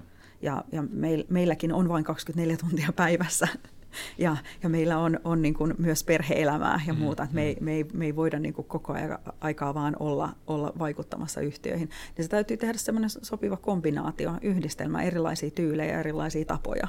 Ja jokainen sijoittaja joutuu tekemään sen itse sen, niin kuin sen valinnan siinä, että mitä tyylejä, mitä tapoja, mitä, mitä niin kuin, ä, työkaluja käyttää siihen, että pääsee siihen lopputulokseen, johon itse on tyytyväinen. Kerro vielä niistä mekanismeista, joilla te vaikutatte. Eli te ensin teette per, ajoittain ainakin niin kuin perusteellisen esityön sillä tavalla, että lähdetäänkö tähän ollenkaan, että, että tota, onko nämä niin kuin muuttumassa semmoiseen suuntaan, että nämä on meille hyvä sijoituskohde. Mutta sitten te käytte keskusteluja johdon, hallituksen kanssa. Ja, Yleensä johdon, ää, ja, toimivan johdon, toimivan kanssa. johdon kanssa, että et, et hallituskeskustelut on, on äh, harvinaisempia, mitä me, niin kuin, me niin kuin sijoituspäätöksiä tekevät ihmiset tehdään. Mutta mä oon ymmärtänyt, että te, te ette mene hallituksiin, mutta sen sijaan te pyritte pääsemään nimitysvaliokuntaan. Eli siihen, joka sitten valitsee johtoa siihen yritykseen. Joo, siis äh, pääsääntöisesti äh, Ilmarisessa ei, ei toimihenkilöt istu äh, pörssiyhtiöiden hallituksissa. Et siitä on, on niin kuin poikkeuksia ja poikkeukset on aina Ilmarisen hallituksen hyväksymiä poikkeuksia. Joo. Mutta se, missä me, me halutaan olla mukana, mikäli meidän omistusosuus sallii, niin on nämä nimitystoimikunnat. Mm. Ja me suhtaudutaan siihen työhön niin kuin vakavasti, ja, ja, koska se on just se, se foorumi, jossa sitten hallituksen jäsenkandidaatteja käydään läpi ja tehdään Joo. ehdotus yhtiökokoukselle, että keitä hallituksessa pitäisi istua. Ja me nähdään, että se on osa sitä meidän aktiivista omistajuutta ja osa sitä, sitä niin kuin omistajavaltaa, mitä me Joo. käytetään. Te osallistutte ja, siihen tulevien johtajien valitsemiseen. Just näin. Ja vielä tästä, niin ähm, mitkä on, että jos sun täytyy sitten niin kun tehdä tällaista äh, kestävän kehityksen due diligencea näiden ihmisten suhteen, että onko tämä ihminen nyt oikeasti tällä asialla, niin tavallaan mitä mekanismeja siinä käytetään, ja sitten toisaalta, missä tänä, tänä päivänä sun mielestä kasvaa niitä tulevaisuuden johtajia, jotka on vahvoja tässä asiassa? No se hyvä puoli on, että, että kun tästä puhutaan kaikkialla tällä mm, hetkellä, mm. Niin, niin täytyy olla aika kiven alla, että ei ole, ei, ei ole tietoa. Ja, ja tietyllä tapaa niin kuin, ä, sukupolven vaihdosasia on, on niin selkeä. Siis mä näen sen jo siinä, että meille tulee kesätyöntekijöitä mm. ä, sijoituslinjalle, niin, niin heillä on ihan erilaiset ä, tiedot ja taidot vastuullisuuden osalta kuin mitä meillä okay. koskaan oli siinä vaiheessa, kun me ollaan tultu sijoituslinjalle töihin yeah. niin kuin alun perin. Yeah. Mä välillä kutsun itseäni dinosaurukseksi just, just sen, sen takia, että, että tuntuu, että siinä on niin hirveän iso ero se, että, että kun itse kävi kävi yliopistoa opiskelijana verrattuna mitä tänä päivänä yliopistoilla tai muissa, mm, muissa mm. korkeakouluissa. No, mutta sä opetat niin. niissä yliopistoissa, että sä et ole dinosaurus, sä oot sensei. Kiitos. Ähm, niin, niin, niin se on musta must, must mm. sen, sen niin kuin nä- näkee äh, hyvin, että, että eihän tänä päivänä juuri mikään yhtiö, yritys voi puhua omasta toiminnastaan ilman, että ottaa jotain vastuullisuusseikkoja huomioon siinä omassa toiminnassaan ja viestinnässään. Yeah. Et tietyllä tapaa aika, aika niin kuin on, ja, ja tämä niin kuin yhteiskunnallinen muutos on, on auttanut ihan hirveästi tässä, Joo. tässä Mut asiassa. Vielä niin vähän piinaan sua sillä tavalla, että sanotaan, että jokainen to, niin kuin toimitusjohtajakandidaatti sanoo, että joo, henkilöstö on meidän kaikkein tärkein voimavara. Mutta siinä, että kuinka hyvin he oikeasti kohtelee ihmisiä, ottaa heitä mukaan, kuuntelee, tukee, saa heistä niin parhaan irti ja pitää hyvinvoinnista huolta, niin siinä on silti ihan valtavia eroja. Niin tavallaan, jos sulla on kymmenen toimitusjohtajakandidaattia, jotka kaikki sanoo, että nämä ekologiset asiat on meille tosi tärkeitä ja mä katson, että governance on kunnossa ja me niin pikkuhiljaa luovutaan kaikesta kiusallisesta, niin ketä sä uskot? No siis tämähän on se mielenkiintoinen, mielenkiintoinen asia, että, että silloin aikoinaan kun mä olin luottoriskianalyytikkona, niin ihan samalla, samalla lailla mm. joutui miettimään, että uskotko sä sitä yhtiön tarinaa vai et. Yeah. Uskotko sä sen, sen mitä, mitä talousjohtaja kertoo yhtiön taloudellisesta tulevasta kehityksestä ää, ja, ja uskotko sä sitten niihin numeroihin, mitä yritys on tuottanut tähän mennessä. Mm, mm, Et ky, ky, kyse on, on siis tämä, vaikka niin sijoittaminen on, on informaatio niin kuin datamaailmaa. Kyse on se, että miten sä tulkitset sitä dataa. Sulla on toimitusjohtaja, joka kertoo sulle jotain asiaa, niin sit sä mietit, että mitä, mitä dataa sulla on, joka tukee tätä toimitusjohtajan kertomusta. Mm. Onko yhtiöllä ää, prosesseja ää, näiden asioiden hoitamiseen? Miten yhtiö toimii niissä tilanteissa, kun asia ei mene niin kuin Strömsössä? Ja, ja on, on niin kuin ehkä naivia ajatella, että että, että, että esimerkiksi me ei sijoittajana ikinä tehtäisi mitään virheitä. Ja, ja sen takia meillä on vaikuttamisprosesseja käynnissä, että on tapahtunut jotain, jota ei olisi ehkä pitänyt mm-hmm. tapahtua. Ja, ja sen takia me ollaan oltu hyvin avoimia ja kerrotaan mielellään näistä vaikuttamisprosesseista, että mä en, kun mä puhun näistä asioista, niin että mä kerron, että nämä on meidän vaatimukset meidän sijoituskohteille. Ja sitten seuraava lause on se, että, että kun joku asia menee pieleen, ei jos joku asia menee pieleen, koska mä tiedostan, että asioita aina menee pieleen, menee vähemmän tai enemmän pieleen, niin kun joku asia menee pieleen, niin meidän prosessi sen jälkeen on tämä, tämä ja tämä. Eli esimerkiksi meillä on vaatimuksena meidän sijoituskohteille kansainvälisten normien noudattaminen. Meille selviää, että joku meidän sijoituskohteista ei ole kyennyt noudattamaan niitä normeja, joita me ollaan niin kuin pidetty tärkeinä – niin meidän prosessi sen jälkeen on aloittaa vaikuttamisprosessi. Toisaalta, jos me tiedetään, että kyseisen firman kanssa on hirveän vaikea käydä keskustelua, koska esimerkiksi mun kansainväliset kollegat on sitä yrittänyt, eikä ne pääse yhtään mihinkään, mm-hmm. niin sitten me tiedostetaan, että okei, tässä tilanteessa me valitettavasti joudutaan toteamaan, että vaikuttamisprosessia ei kannata aloittaa. Resurssimielessä se on vain ajanhukkaa. Meidän täytyy luopua siitä omistuksesta. Yeah.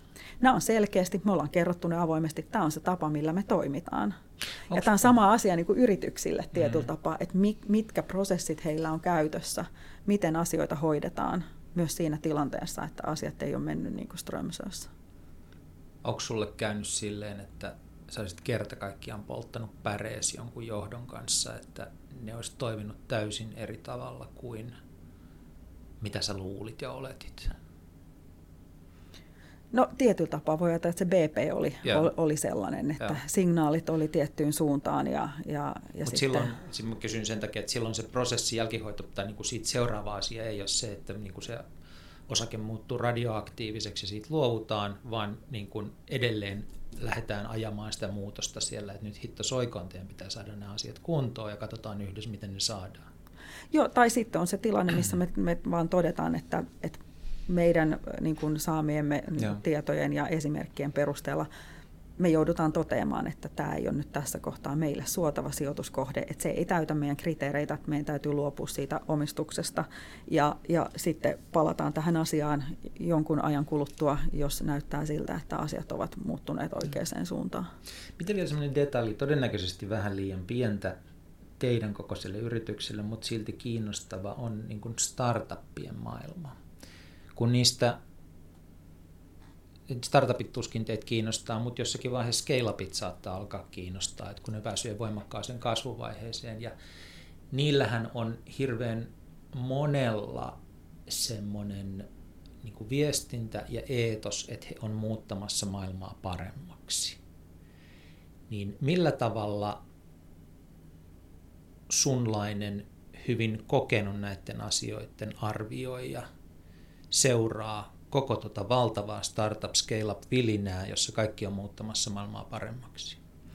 Onneksi mun ei tarvista startup ihan hirveästi katsoa, koska se tosiaan, niin kuin sä itsekin sanoit, niin se ei ole meillä, meillä niin kuin, ää, siellä millään tavalla niin kuin core-sijoitus, sijoituskohteissa. Et, et, ja tämä ei, tää ei tarkoita, etteikö startuppeihin pitäisi sijoittaa, millään, ei, vaan että ja jokainen sijoittaja tekee itse ne päätökset, mihin, mihin sijoittaa tai ei. Meillä on vaan todettu se, että resurssimielessä, kun se työ, mitä sä joudut tekemään, on niin laajaa, se vie niin paljon sitä aikaa, niin, niin meillä meidän kannaltamme ne startupit ei ole se, se kiinnostava kohde. Meille sitten tulee ehkä enemmänkin sitten vähän niitä isompia, tai, tai sitten se, että se tulee rahastojen kautta, yeah. jolloin sitten se, se itse asiassa se iso due diligence liittyy siihen rahastovalintaan. Miten sä valitset sellaisia rahastomanagereita, jotka osaa nämä asiat katsoa ja osaa yeah. arvioida. Että se on sitten se, niinku, se, se iso, iso työ. Eli teidän tapauksessa sijoitatte sitten rahaa johonkin vaikka isompaan niin kuin venture capital fundiin, joka tekee sitten näitä sijoituksia Esim, Esimerkiksi, Joo. esimerkiksi se on niin kuin yksi, yksi Mutta versio. startup-maailmasta vaan se, että tavallaan vaikut, näetkö sä, että se vaikuttaa niiden startupia, kun, kun ne niin kuin, startuphan on tarina, kunnes se sitten todennetaan. Ja hirveän iso osa sitä tarinaa usein on se, että me teemme maailmasta paremman. Niin vaiku, toimiiko se ja vaikuttaako se siihen, että he saavat pääomaa? No siis mun käsityksen mukaan on niin, että, että, että jos sä pystyt tarjoamaan jotain sellaista, yeah. jota, jota ei ole, joka on selkeästi parempaa kuin yeah. mitä nyt on tarjolla, ja sä pystyt mm. tuomaan siinä ää, hyötyjä yeah. ja, ja yhteiskunnallista hyvää, oh. niin totta kai se on tarina, joka kiinnostaa. Mm. Miksi sijo, miksi sä et sijoittajana olisi kiinnostunut sellaisesta Joo. tarinasta, jossa, su, jossa sä näet, että, että mahdollisuus tuo, tuottoon on hyvä ää, ja sen lisäksi sillä tehdään vielä, vielä niin kuin älyttömän paljon hyvää. Ää, se, että onko se kuinka mitattavissa olevaa vaikuttavuutta mm. vielä siinä vaiheessa, niin se on sitten se niin kuin ihan eri, eri tarina ja, mm. ja, ja siihen on sitten omat asiantuntijat, jotka osaa sit laskea ja miettiä sitä, että mikä se, mikä se vaikuttavuus on ja mikä se hyvä on, mikä se muutos on, mitä, mitä sitten oikeasti tapahtuu. Mutta kyllähän se, kyllähän se, niin se tarina, niin kuin sä itsekin sanoit, mm. tar, tarina on niin se, se tärkeä siinä, että millä, ta, millä tavalla sä pystyt niin kuin sijoittajana ehkä visualisoimaan tai näkemään sen, niin kuin ne hyödyt, mitä siitä kyseisestä sijoituksesta on saatavilla. Oli hiljattain yhden suht hyvässä vauhdissa olevan kasvuyrityksen kanssa, jonka tuote tai palvelu pyrkii, niin kuin, sillä, sillä voi olla potentiaalisesti iso ekologinen vaikutus. Ja hän vaan pohti sitten sitä, että niin kuin, minkälaisia investoreita siihen otetaan mukaan, että kenkä, minkälaisilta yrityksiltä voidaan ottaa rahaa vastaan. Ja, ja tota, siinä hän vaan sanoi, että, että niin kuin se mitä maailma tarvitsee on sijoituskohteita, jotka muuttaa maailmaa. Et niitä pitää olla, jotta me voidaan kanavoida niin kuin olevassa olevat niin kuin pääomia on ihan valtavasti. Ja itse asiassa näillä niin kuin, voi olla, että on niin hankaliakin yhtiöitä, jotka on tehnyt aseita tai valmistanut tupakkaa tai mitä nyt ikinä on tehnytkään, mutta niillä olisi muutostahtoa, mutta ne ei kykene niin sisäisesti muuttumaan, vaan ne tarvitsee sijoituskohteita, joiden kautta ne muuttuu. Niin että se, mitä maailma tarvitsee, on niin kuin sijoituskohteita, jotka auttavat tässä muutoksessa, niin sulle vaan tästä niin kuin sellainen kysymys, että riittääkö sijoituskohteita? Siis kyse on ähm, ehkä enemmänkin siitä, että, että tota, mikä on hinnoittelu. Hmm. Et sijoituskohteita on, sijoitusvarallisuutta on, hmm. kohtaako ne toisensa sen takia, että meillä on hinnoitteluongelma. Mitä se tarkoittaa tässä kontekstissa, si- nimenomaan siis, kestävän kehityksen? Ää, no si- siis just se, että, että tota, ää, meillä voi olla tosi hyviä yrityksiä, jolla on suunnattoman suuria ajatuksia siitä, että mm. miten he pystyvät muuttamaan maailmaa. Mutta siihen sisältyy aina riski. Yeah. Ja, ja sijoittaja saattaa ehkä painottaa sitä riskiä mm. enemmän siinä tilanteessa, jos, jos äh, kyseisen äh, omaisuuden hin, hinta on mm. hilattu aika korkeaksi. Ja, ja yrityksen näkökulmasta asia on taas niin, että he näkevät sitten sen pot, tulevaisuuden potentiaalin. He ei niinkään näe sitä, sitä riskiä, vaan he näkevät sen, että se hinta heidän mielestään hin, niin kuin, mm. ää, e, kuvastaa sitä tuleva, tulevaa potentiaalia. Mm. Ja sitten taas sijoittaja katsoo sitä asiaa niin päin, että hetkinen, että toi hinta on ihan taivaas, taivaissa mm. siihen riskiin nähden. Ja sitten sitä kohtaantumista ei ehkä tapahdukaan.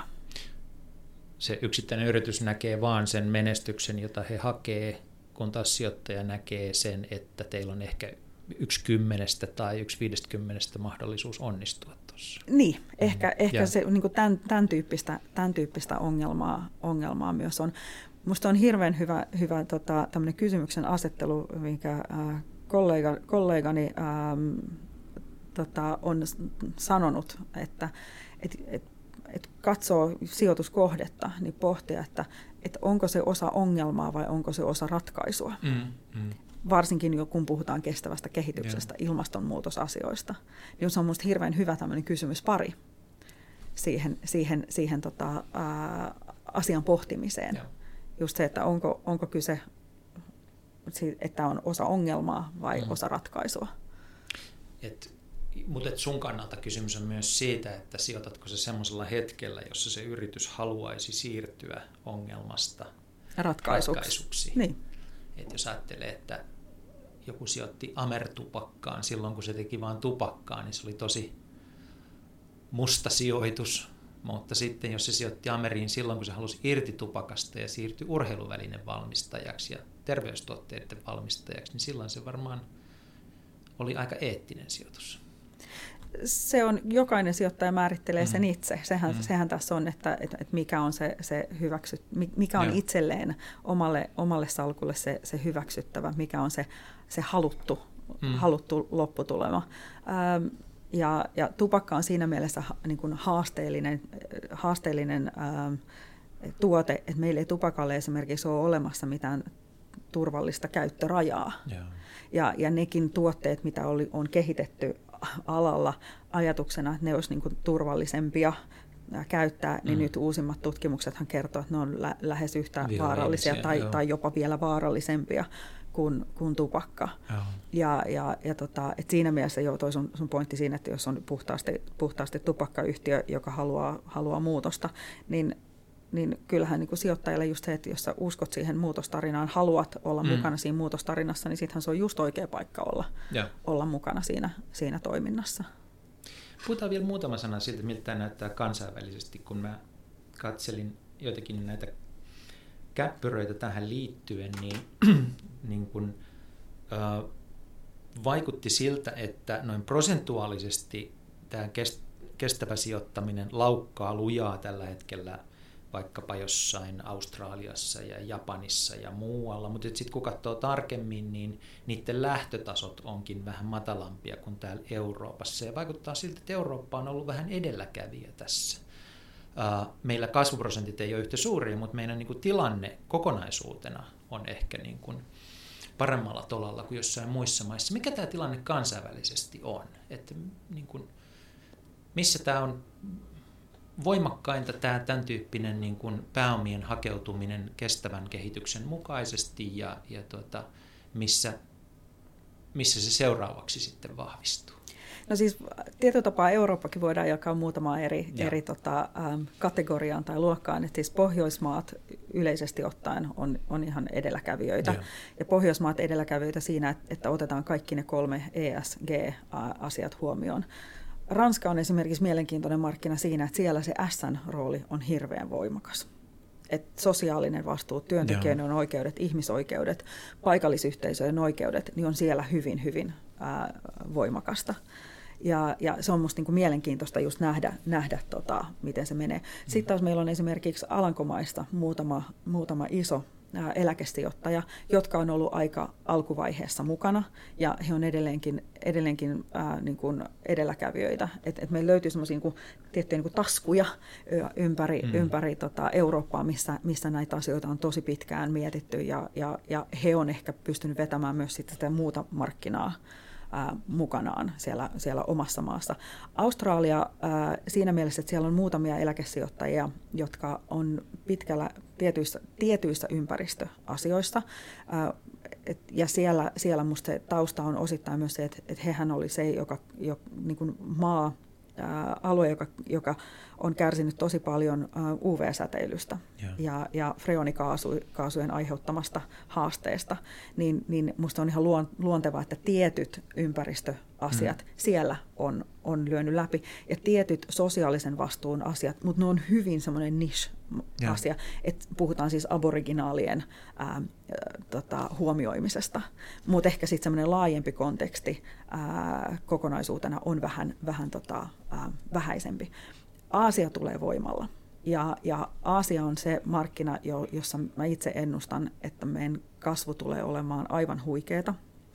Ja, ja tota, ää, tietyllä tapaa me ollaan nähty esimerkiksi finanssituotteiden osalta myöskin niin, että, että Aasiassa on pystytty hyppäämään tiettyjen vaiheiden ohi. Mm. Ää, kun puhutaan esimerkiksi jostain ä, Intian pankkiuudistuksesta tai, tai, tai kokonaan niin kuin, ä, rahan käsittelystä. Että ei tarvitakaan pankkitilejä, vaan riittää, että meillä on mobiili. Ja, Kiina on samanlainen, että, että mobiilimaksaminen on ihan käsittämättömällä niin kuin korkealla tasolla Kiinassa.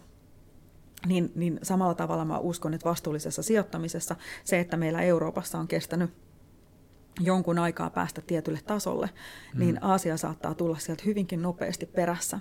Mm ihan vaan sen takia, että kun he on, he on olemassa jo esimerkki, niin miksi mennä se ihan sitä samaa, samaa kehityskulkua, kun voidaan, voidaan niin kuin tietyllä tapaa nähdä, että hei, toi on, tämä on se, niin kuin se suunta, mihin pitää mennä. Että on, on jo olemassa joku, joku niin kuin kompassin suunta, suuntaus, kun taas Euroopassa ehkä me haettiin sitä, sitä suuntaa ja siihen menee oma aikansa, kun jokainen sijoittaja miettii itse niin kuin omassa organisaatiossaan, että mihin suuntaan mennään, mitä tehdään, missä kehitytään. Ja sitten kun me ollaan kehitytty, niin me, me siinä samalla annetaan sitten sitä niin kuin, ä, suuntausta ä, mm. muille sijoittajille. Mutta asiassa on sitten omat ongelmansa taas, että niin kuin on pakko kysyä, että miten sä sitten suhtaudut, että Kiinassa on varmasti niin kuin, se on likaantunut kovaa vauhtia, mutta toisaalta siellä on yrityksiä, jotka tekee äärimmäisen mielenkiintoista työtä niin kuin kestävän kehityksen näkökulmasta. Mutta sitten meillä on tämä niin kuin ihmisoikeuskysymys, joka on pakko olla mukana siinä yhtälössä, kun arvioidaan näitä yrityksiä. Niin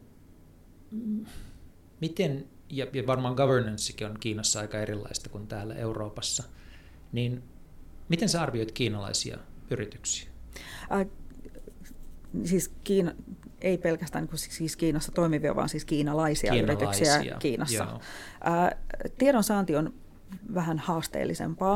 Äh, raportointi ei, että esimerkiksi se, että saa englanninkielisen raportin, ei ole mitenkään ähm, annettua, ja, ja. Vaan, vaan paikallisten sääntöjen mukaan saattaa riittää, että se on, se on mandariini kiinan kielellä, jolloin, mm. jolloin sä oot aina sitten tarvitset jonkun siihen välikäden kertomaan, että mitä, mitä he on raportoinut, mitä he on kertonut. Ähm, se hyvä puoli on, että, että Kiinassa kuitenkin keskushallinto suhtautuu näihin asioihin vakavalla niin kuin otteella ja, ja antavat voimakasta guidancea siihen, että miten asioita tulee, tulee hoitaa Joo. tulevaisuudessa paremmin.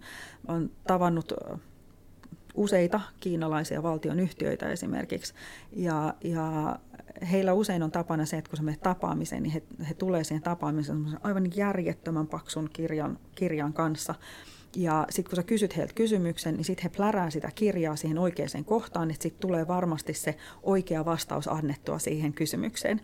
Ja siinä kohtaa sitten monen kanssa, kun kysyin kestävästä kehityksestä mm. ja ympäristöasioista, niin he niin pläräsivät sitä kirjaa, mutta sitten vastausta ei oikeasti niin, niin sanotusti tullut. Mutta he kirjoittaa sen ylös. Ja seuraavan kerran, kun sä tapaat heidät, niin sitten heillä on jo vastaus siihen. He on lähtenyt miettimään. Mutta sitten oli sellaisiakin valtionyhtiöitä, joilla oli englanninkielinen yritysvastuuraportti tehtynä. Et, et se niinku skaala on aika, aika laaja. Ää, sulla on edelleenkin niitä firmoja, jotka, jotka vähät välittää ympäristöasioista, ja ne tekee sitä niin pitkään, kunnes, kunnes sitten ympäristöviranomainen tulee ja, ja laittaa stopin. Mm-hmm. Ja, ja täytyy vain toivoa, että se stoppi tulee mahdollisimman nopeasti niille, jotka oikeasti vaan niin sanotusti avaa sen tehtaan takaoven ja päästää kaiken, kaiken tota, jätteen ja, ja likaisen veden ja, ja muun ulos. Mutta siellä tehdään paljon semmoista myöskin hyvää, mm. hy, hyvää työtä. Äh, ihmisoikeuksien osalta se on tosi haasteellinen, koska, koska se, että äh, se mitä keskushallinto tekee, niin, niin, niin yksittäisellä yrityksellä ei ole mahdollisuuksia vaikuttaa siihen, mitä keskushallinto tekee kuitenkaan. Et sit kyse, kyse silloin, kun puhutaan siitä niin kun yksittäisestä yrityksestä, on sit just se, että mitä se yksittäinen yritys tekee, millä tavalla se huomioi ää, omassa toiminnassaan ihmisoikeuksia. Mutta sanotaan nyt vaikka tällainen esimerkki, että ää, kävin, kävin ää, tapaamassa ää, Kiinan, Kiinan tota, siis isoa pörssilistattua yritystä, joka on valtion, valtioomisteinen, ää, niin, jonka tehtävänä on tehdä rautateitä. Niin kysyin heiltä, että, okei, että miten he esimerkiksi huolehtii siitä, että, että kun tehdään uusi rautatielinja, niin siitä, siitä alta pitää siirtää kyliä pois, yksittäisiä mm. perheitä, mm. ihmisiä pois. Miten he huole, huolehtii siitä, että näiden, näiden ihmisten, näiden kylien ää, asukkaiden ihmisoikeudet tulee tot, niin kuin, ää, toteutettua. Yeah. Et kyllähän tapahtuu sellaista, että täytyy siirtää. Suomessakin lunastetaan maata ää, sitä varten, että täytyy tehdä moottoritie. Mutta meillä on prosessi siihen, millä tavalla tehdään, miten se maan hinta arvioidaan ja muuta. Nyt mä kysyin yritykseltä sitä, että millä tavalla he mm. tämän asian huolehtii niin äh, pienen hiljaisuuden ja hämmentyneen pläräämisen jälkeen, kun kirjasta ei löydy vastausta suoraan, niin heiltä tuli vastaus, että, että eihän se ole heidän ongelma, että kun valtio hoitaa. Ja tilanne, että sä voisit ajatella, että sulla on eurooppalainen yhtiö vastaavassa tilanteessa, joka voisi vastata sulle, että ei se ole meidän ongelma, että valtio hoitaa, ei millään tavalla ole, ole niin kuin, sellaista ei niin kuin tapahdu, koska, koska kuitenkin eurooppalaiset yhtiöt ymmärtää, että heidän vastuullaan on myös se, että vaikka se siirtäminen on sit loppupelissä, valtiohan sitä tekee, mm. niin heidän täytyy huolehtia tämmöisenä niin kuin yritystoimijana siitä, että se asia tulee hoidettua korrektisti. Mutta tämä ei ole ollenkaan selvää sitten Kiinassa, että näin, näin tapahtuu, vaan siellä todetaan, että, jo, että se, se meidän vaikutusraja menee tasan tarkkaan siinä omassa toiminnassa ja kaikki sen ulkopuolella olevaa niin ei kuulu meille. Kun taas ehkä sanotaan niin, että monessa länsimaisessa yrityksessä ymmärretään se ketju. Eli se alihankintaketju myöskin ymmärretään. Ymmärretään se vaikutuksen ää, niin kuin kohde pidemmälle mm. kuin sen omien tehtaan porttien niin kuin sisäpuolelle pelkästään. Vaikuttiko tämä vastaus sun suhtautumiseen tähän yhtiöön? No siis totta kai se niin kuin vaikuttaa siinä mielessä, että tiedostat, tiedostat sen, sen, sen tilanteen siellä. Mm. Mutta se, se, tässä kohtaa täytyy myös ymmärtää, että, että, että sä katot niin kuin asiaa, että sä et pysty pelkästään ää, meidän standardeja lyömään ää, esimerkiksi kiinalaisen yhtiön osalta suoraan. Mm, tai sitten se tilanne, tilanne jossain, jossain kohtaa on se, että, että sit sä, sä et niin kuin voi sijoittaa mihinkään. Koska se, se, se vertailu on kuin kiinalaisen ää, yhtiön ja suomalaisen yhtiön kanssa ei ole aina ihan niin kuin yhteneväinen. Se ei tarkoita sitä, että pitää hyväksyä mitä tahansa. Mm. Meillä on vähimmäisvaatimukset ja ne vähimmäisvaatimukset koskee kaikkia. Et ne ei ole maantieteellisestä paikasta ää, niin kuin riippuvaisia, mm. vaan vähimmäisvaatimukset on vähimmäisvaatimuksia kaikille. Mutta se, että mi- miten sä arvioit sitä, sitä niin kuin, ää, vastuullisuuden hoitamista niin kuin sen vähimmäisvaatimuksen yli, niin siinä täytyy tietyllä tapaa ymmärtää, että kaikki markkinat ei ole ihan samalla tasolla kuin esimerkiksi Suomessa moni kestävän kehityksen teema on. Mutta sitten sen täytyy huomioida siinä arvonmäärityksessä, sun täytyy huomioida sen siinä riskissä, sun täytyy miettiä, että okei, että onko tämä onko tämä niin järkevää toimintaa sitten, niin kuin, että et se vie kuitenkin sulta myös niitä monitorointiresursseja, että sun salkussa on firma, jo, jos, josta sä olet tiedostanut, että siellä on isoja riskejä, mm. niin pystytkö sä vaikuttamaan siihen yhtiöön, ja jos se on, jos se on ää, firma, jossa, jossa sä tiedostat, että okei, vaikuttamismahdollisuus aika minimissä, niin siinä sit saattaa se loppupäätös olla sit kuitenkin se, että ehkä tämä ei ole sit niin kuin mulle sopiva sijoituskohde. Miten sä sitten ajattelet niin kun näihin asioihin perehtyneenä ihmisenä kiinalaisesta pääomasta, joka vyöryy kaikkialle? Tämä ei liity nyt mitenkään ilmarisen bisneksiin, vaan ihan siihen ajatukseen, että siellä sä sanoit, että tämä on aika niin kuin, kestävän kehityksen asiat on aika korkealla agen, niin kuin niiden valtiollisella agendalla. Toisaalta ne niin kuin, kyllä tekee aika aggressiivisia muuveja ympäri maailmaa tällä hetkellä. Ne tulee hyvin erilaisesta kulttuurista, eri lähtökohdista. Niillä on paljon pääomaa. Minkälainen vaikutus sillä on tällä hetkellä? Voiko siitä sanoa niin kuin kokonaisuutena yhtään mitään vai onko ne yksittäisiä sijoituksia, joista pitää puhua? No henkilökohtaisesti äh, Hongkongissa useamman vuoden asuneena ja, ja Kiinaan sitäkin kautta tutustuneena, niin, niin minusta on aina niin kuin tärkeä, tärkeä tiedostaa, että, että kuka se on, joka on, on niin kuin tulossa mm. pääomien mm. kanssa ja mikä se agenda siellä taustalla on. Et, et, Kiina ei tee hyvän tekeväisyyttä. Mm-hmm. Et, e, esimerkiksi tämä heidän uh, uh, Road and Belt um, projekti, yeah ei se ole kiinalaista hyvän tekeväisyyttä. Ei, ei, he, ei he halua rahoittaa eri maiden ähm, rautatiehankkeita tai öljyputkihankkeita tai jotain muita hankkeita, vaan, vaan sen takia, että, että ehkä paikallisväestö hyötyy tästä, tästä mm. tota, ratahankkeesta tai tunnelihankkeesta tai jostain, jostain ähm, niin kuin, mitä mä sanon, ähm, energiatuotantolaitoksesta, ja. vaan kyllä siellä on taustalla aina jotain muuta on syy, miksi Kiina oli mukana, mukana tota, tekemässä, tekemässä rautatieverkkoa Pakistaniin yeah. esimerkiksi. Ja, ja, tai se, että miksi he teki rautatieverkkoa Afrikassa, miksi he ovat ostaneet paljon maata Afrikasta. He tekevät vain strategisia sijoituksia. He, he tekevät juurikin, ostavat satamia tai rahoittavat, mm. rahoittavat satamia. Ja pitää ymmärtää se, että että, että näitä, näiden hankkeiden taustalla on, on ää, ei pakosti meidän niin kuin länsimaisen talousoppineisuuden niin kuin oppien mukaista ajatusta ää, pääoman tuotolle, vaan heillä, heillä se, se ää, ajatus on hieman laajempi.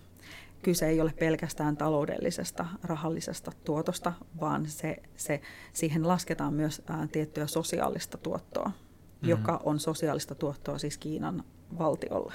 PR-tuottoa myös? Ää, no se voi olla sitäkin, mutta se voi olla myös esimerkiksi huoltovarmuuden osalta lasketaan sitä, sitä. Se voi olla sellaista niin kuin, ää, kansainvälistä ää, vaikutus lisää, että, he, että, että Kiinalla on mun käsityksen mukaan ää, ollut välillä vähän semmoinen tunne, että he eivät ole niin niin hyvissä pöydissä aina istumassa, kun heille kuuluisi, joten nyt täytyy hankkia sitä painoarvoa ja, ja sitä, sitä merkitystä lisää. Mm. Ja tällaisilla toimilla sitä pystytään hankkimaan, jolloin se taloudellinen tuotto ei ole se, se niin kuin ohjaava tekijä. Vaikka se ole hyvän tekemäisyyttä, niin mahtuuko tähän kiinalaiseen strategisen sijoittamisen ajatteluun tämä kestävän kehityksen agenda? Onko se siellä mukana? Mä väitän, että se on osittain mukana, mutta ei aina kaikessa ihan, ihan sillä tavalla. Ähm, Kiinassa se on mukana sen takia, että se on paikallinen väestö. Ähm, ei saa happea. Ei, ei saa happea. Ja, ja, ja keskushallinnon suurin, suurin haastehan on, on se, että, äh, tai suurin pelko on ähm, tämmöinen niin kuin civil unrest, joo, ää, siis joo. yhteiskunnallinen häiriö Kyllä. Tai, tai joku muu. Et Kiinan armeija, ää, Kiinan poliisi, ää, aseelliset joukot eivät mitenkään pysty hallitsemaan, jos Kiinan reilu yksi miljardia ihmistä päättää lähteä kaduille. Mm. Ja se on se, se, on se, niin kuin se niin kuin iso kriisin paikka keskushallinnolle, jos ihmiset on ää, isossa määrin tyytymättömiä tarkoitu, ta, täytyy pitää ää, niin kuin asukkaat tyytyväisinä, jotta, jotta he pysyvät rauhallisina, jotta keskushallinnolla on syy niin kuin, ää, legitimiteettiä olla edelleenkin vallassa. Ja ympäristösaasteet rupes muodostuu sellaiseksi tekijäksi, että, että se tyytymättömyys vaan kasvoi ja kasvoi. Ja se, ja se on yksi merkittävä syy sille, miksi esimerkiksi ähm, Tangshanin, ähm, joka on siis ähm, tämmöinen kaupunki ähm, Kiinassa ähm, voi, voi ajatella, että Kiina on tämmöinen niin teräspääkaupunki, niin miksi siellä sitten suljettiin terästehtaita hyvin nopealla aikataululla, koska sillä oli vaikutusta myös sitten tota, ää, ilman, ilmanlaatuun merkittävällä tavalla. Ää, miksi Pekingissä ää, hiilivoimalaitokset suljettiin? No, Peking, Pekingiin virtaa edelleenkin hiilellä tehtyä sähköä, mutta ne hiilivoimalat on Pekingin ulkopuolella tämän, tämän tyyppisiä niin kuin radikaalejakin ää, päätöksiä ja aika nopeastikin keskushallinto pystyy tekemään. Ja taustalla usein on just se, että, että pidetään asukkaat tyytyväisenä. Nyt tosi suuresta mittakaavasta, eli Kiinasta, niin tosi pieneen mittakaavaan tähän ihan lopuksi. Eli jos nyt meidän kuuntelijat pohtii, että mitäköhän tämä tarkoittaa niin kuin mun kannalta, että kun mulla on pikkasen sijoitusvarallisuutta ja mä mielellään käyttäytyisin fiksusti, niin mitenköhän mun pitäisi tätä lähestyä? Et kun varsinkin siis sulla sentään on niin kuin koulutusta ja joukko kollegoita ja, ja tuota, sulla on pääsy niin kuin sinne johdon puheille kysymään näitä asioita, mutta että tavallisen yksittäisen ihmisen on kovin, ainakin hän varmaan kokee, että hänen on vaikea saada informaatiota johon voisi uskoa näistä asioista, varsinkin kun on kaiken maailman viherpesua ja muuta liikkeellä. Niin, niin tota, tavallaan kaksi keissiä.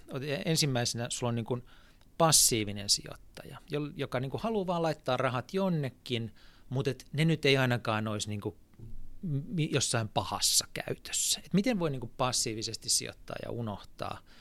Ää, tuota. Ja sitten joku toinen, joka suhtautuu näihin aktiivisesti, että – mä myin firmani ja mulla on tämän verran fyrkkaa ja mä haluaisin nyt käyttää näitä niin kuin oikeasti fiksusti ja seurata näitä asioita ja olla vähän aktiivisempi, niin miten hänen pitäisi toimia? Eli passiivinen ja aktiivinen kestävän kehityksen, tuota, kestävää kehitystä tukeva sijoittaja.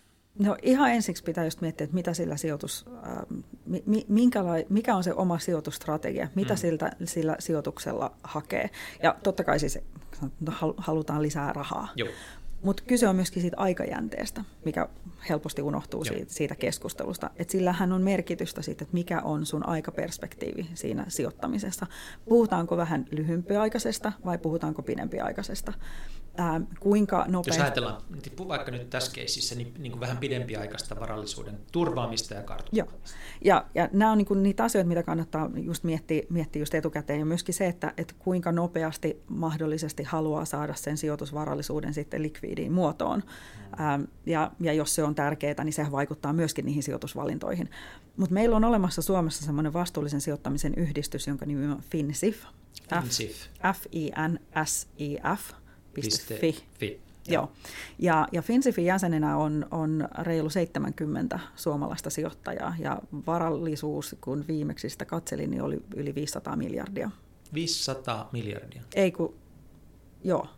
Hei, nyt täytyy tarkistaa. Miljardit on, miljardit joo, joo, joo, ei, kun siis mä, mä tota, kato, kun, no jos meiltä tulee jo 40, niin. joo. Ja sitten siellä on mukana myös muut isot, no se on, is, kyllä, isot, isot tota, ää, eläkesijoittajat. Joo.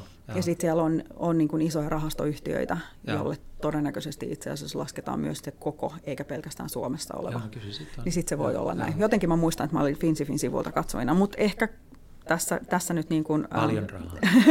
joo, joo, ja, ja, ja, ja tota, tie, tietyllä varauksella. Mutta siis puhutaan kuitenkin merkittävästä varallisuudesta ää, siellä taustalla. Niin Finsifin sivuilla on esimerkiksi ohjeita ää, siitä, että mitkä on niitä ensiaskeleita, mm. sijoittajalle, kun haluaa ottaa vastuullisuusasioita huomioon. Et kannattaa oikeasti sieltä käydä katsomassa. Sinne on tulossa myös videoita tässä, tässä mun käsityksen mukaan tämän syksyn aikana jopa vastuullisesta sijoittamisesta, että millä tavalla näitä eri asioita voidaan ottaa huomioon.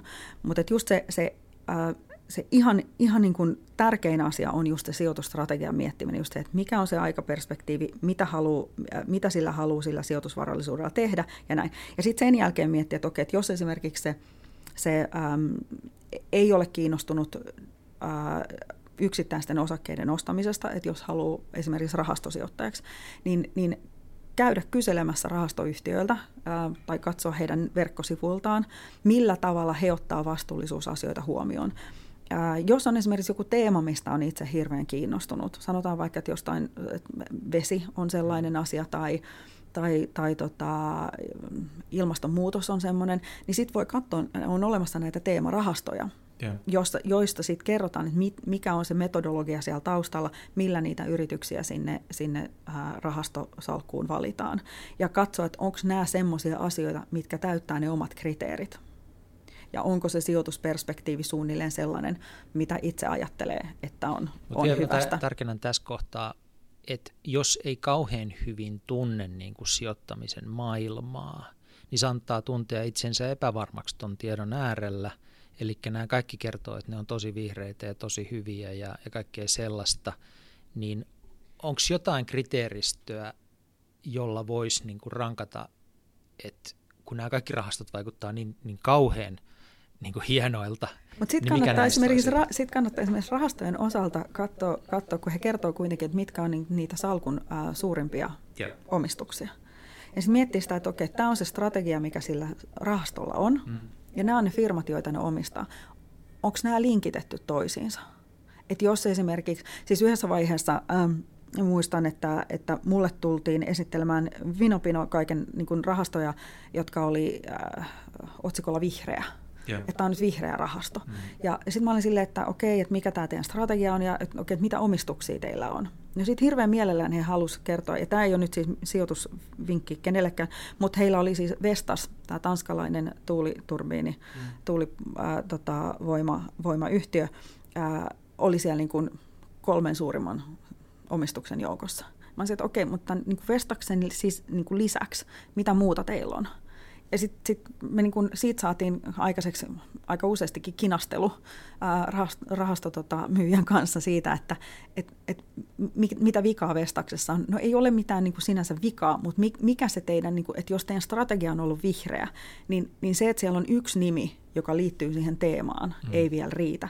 Että jos te sanotte, että olette vihreä rahasto ja sitten teillä on Vestas ja sen jälkeen teillä on öljyyhtiöitä ja teillä on autoyhtiöitä, niin kerro mulle, miten se öljyyhtiö ja miten se autoyhtiö liittyy siihen teidän strategiaan.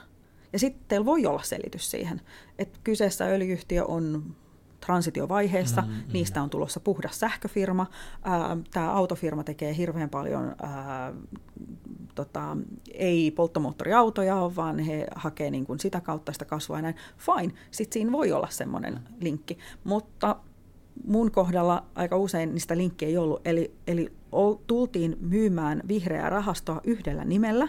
Yeah. Eli oli otettu vanha rahasto, joka ehkä ei ollut pärjännyt ihan hirveän hyvin, ja sitten sit siihen oli vaan päälle liimattu, ää, että tämä on vihreä rahasto, ja ostettu yksi firma, joka, täyt, joka heidän mielestään täyttää vihreän mm. sijoittamisen kriteerit. Niin tämä on niinku semmoinen, että et, et tietyllä tapaa ei tarvi olla ehkä ihan hirveän pitkälle koulutettu tässä asiassa, että näkee, että hetkinen, teidän omistuslista ei ole linkissä teidän strategian kanssa. Okay. Se on niin semmoinen ehkä selkeä tapa, tapa katsoa Joo. sitä. Sitten sit mitä mä itse kun katson rahastoja, niin on se, että millä tavalla he raportoi asioista. Ketä siellä, siellä rahastossa ää, näitä asioita katsoo? Minkälaisella taustalla? Ei pelkästään se, että mikä on se salkunhoitajan tausta, vaan mikä on heidän ESG-henkilöstön tausta. Kuinka pitkään he on ollut tällä alalla töissä, mikälainen alan koulutus heillä mahdollisesti on ja muuta. Et jos sulla on tosi hyvä ESG-ammattilainen siellä, niin voi ajatella, että okei, että ehkä se, se ammattitaito menee myös sinne salkunhoidon hoidon puolelle. Nämä on kaikki sellaisia niin signaaleja, mitä sitten rahastoyhtiön suunnalta voi katsoa. Sitten taas, jos, jos haluaa mennä tosi aktiiviseksi ja, ja itse ostaa yksittäisiä nimiä, niin sittenhän sun täytyy tehdä se ne kotiläksyt hyvin ja, ja tutustua niihin firmoihin. Ää, et se täytyy sanoa, että tänä päivänä raportointivelvollisuudet ja odotukset raportoinnilla on aivan valtaisat eri sidosryhmiltä ja, ja yhtiöt raportoi ihan uskomattomia määriä tietoja. Ja, ja netistä on saatavilla vaikka mitä tietoja yrityksiin liittyen. Se, mitä he itse kertoo, sitten se, että onko, onko raportteja varmennettu jonkun toimesta, onko he, onko he esimerkiksi jossain kestävän kehityksen indeksissä mukana, joka Joo. kertoo, että joku ulkopuolinen on käynyt heidän, heidän toiminnan läpi ja antanut siitä oman, oman niin kuin näkemyksensä. Näin. Et, et sitä tietoa on ihan on niin kuin tosi paljon saatavilla, mutta siinä vaan täytyy tehdä paljon töitä sen, sen, sen niin kuin niin, sen informaation ähm, hakemiseksi ja myöskin ymmärtämiseksi. Sitten taas jos puhutaan tosi tosi passiivisesta sijoittamisesta, että esimerkiksi halutaan sijoittaa ETFiin tai, tai, tai muihin niin, kuin niin sanottuihin passiivituotteisiin, niin sielläkin nykyään on saatavilla ESG-tuotteita. Ja ne on, ne on ihan... että varmasti nämä pysyy nämä termit hallussa, niin ETF tarkoittaa siis pörssinoteerattua rahasto. rahastoa, Exchange, exchange Traded Fund. Ja, ja ne, on, ne on passiivisia tuotteita ää, sillä tavalla, että se, e, se varainhoitotalo, joka on rakentanut sen ETFn, kertoo, että nämä on, tämä on se metodologia, millä tässä ETFssä on näitä, näitä tota, ää, yhtiöitä mukana. Yleensä se on, se on niin, että se on, seuraa hyvin tarkasti jotain indeksiä. Ja, ja me ollaan esimerkiksi oltu mukana, mukana tota, tämän vuoden aikana ää, kehittämässä muutamaakin tämmöistä ESG-ETF, joihin myös yksityissijoittajat voi sijoittaa, ja niin, että niiden se hinnoittelu on, on hyvinkin, hyvinkin ää, mielenkiintoinen ja, ja kohtuullinen. Et meidän, ja, ja tässä kohtaa mä voin niin sanoa näistä tuotteista siinä mielessä, että, että Ilmarinen ei hyödy siitä mitään, jos joku menee ostamaan tätä ETF. Et en, en todella, ja ja tä, tätä ei pidä ottaa nyt sijoitusvinkkinä, mutta voi mennä katsomaan, että minkälaisia passiivituotteita on olemassa siihen, esimerkiksi, että jos sanotaan vaikka, että Eurooppa kiinnostaa, niin Eurooppa ESG ETF tai muita, ja sitten katsoo, että onko se hinnoittelu omasta mielestään sellainen, että, että tämä, tämä tuote sopii mulle, mun sijoitustrategiaan, siihen mun niin kuin, näkökulmaan. Mutta niin kuin vaihtoehtoja on. Et, et, kyse ei ole enää siitä, ettei, et, että etteikö olisi mahdollisuuksia myös yksityissijoittajalla ottaa ESG-asioita huomioon. passiiviselle yksityissijoittajalle nämä kaksi lyhennettä ESG ja ETF on semmoisia hyviä liikennemerkkejä, että kun näiden perässä kulkee, niin saattaa osua oikeaan. siis tässä niin kuin kestävän kehityksen tai Joo. kestävän sijoittamisen näkökulmasta. Kunhan oikeasti tekee ne kotiläksyt. Niin kuin aina kaikessa sijoittamisessa ne kotiläksyt on niin ihan must pakko tehdä. Et, että mä en voi ottaa vastuuta siitä, että jos tuolla on joku, joku nyt talo, joka on tehnyt ESG-ETFn, joka on jotain ihan muuta, mm. ää, niin, niin just se, että, että katsoo aina se metodologia, katsoo se, mikä on se indeksi, mitä se kyseinen ETF seuraa. Ja, ja jos se indeksi on, on sellainen indeksi, että siellä otetaan ESG-asiat huomioon, niin sitten se on, se on niin kuin indikaatio siitä, että, että ainakin siltä osin ää, niin kuin kyseisessä ETFssä ää, ne asiat on, on otettu huomioon. Ihan varmuuden vuoksi puretaan tämä asia vielä sillä tavalla, että jos me puhutaan nyt ESG-ETFistä, niin se tarkoittaa siis pörssinoteerattua yhtiötä, joka omistaa rahastoja, ja nämä rahastot – puolestaan on sijoittanut tota, ympäristön ja sosiaalisen kehityksen kannalta ja governanceiltaan fiksusti hoidettuihin yhtiöihin? Siis pörssino- pörssinoteerattu rahasto, Se, se yhtiö itsessään, joka sitä hallinnoista rahastoa, mm. ei pakosti tarvitse olla pörssinoteerattu. Joo. Vaan se, se, se rahasto itsessään on pörssinoteerattu niin. rahasto, joka on sijoittanut pörssinoteerattuihin yhtiöihin. Pörssinoteerattuihin yhtiöihin. yhtiöihin joo. joo. jotka, jotka tota, ää, sit, ja jos siellä on se ESG mukana oikeasti, niin sitten tää, tää, tää, tässä ETFssä, ESG-ETFssä on huomioitu ympäristö, sosiaalisen vastuun ja hallintotavan asiat ja. silloin, kun pohditaan, mitä yhtiöitä siihen rahastoon valitaan. Rahasto, joka omistaa yhtiöitä, ei rahasto, Joo. joka omistaa rahastoja. Joo. Joo, check.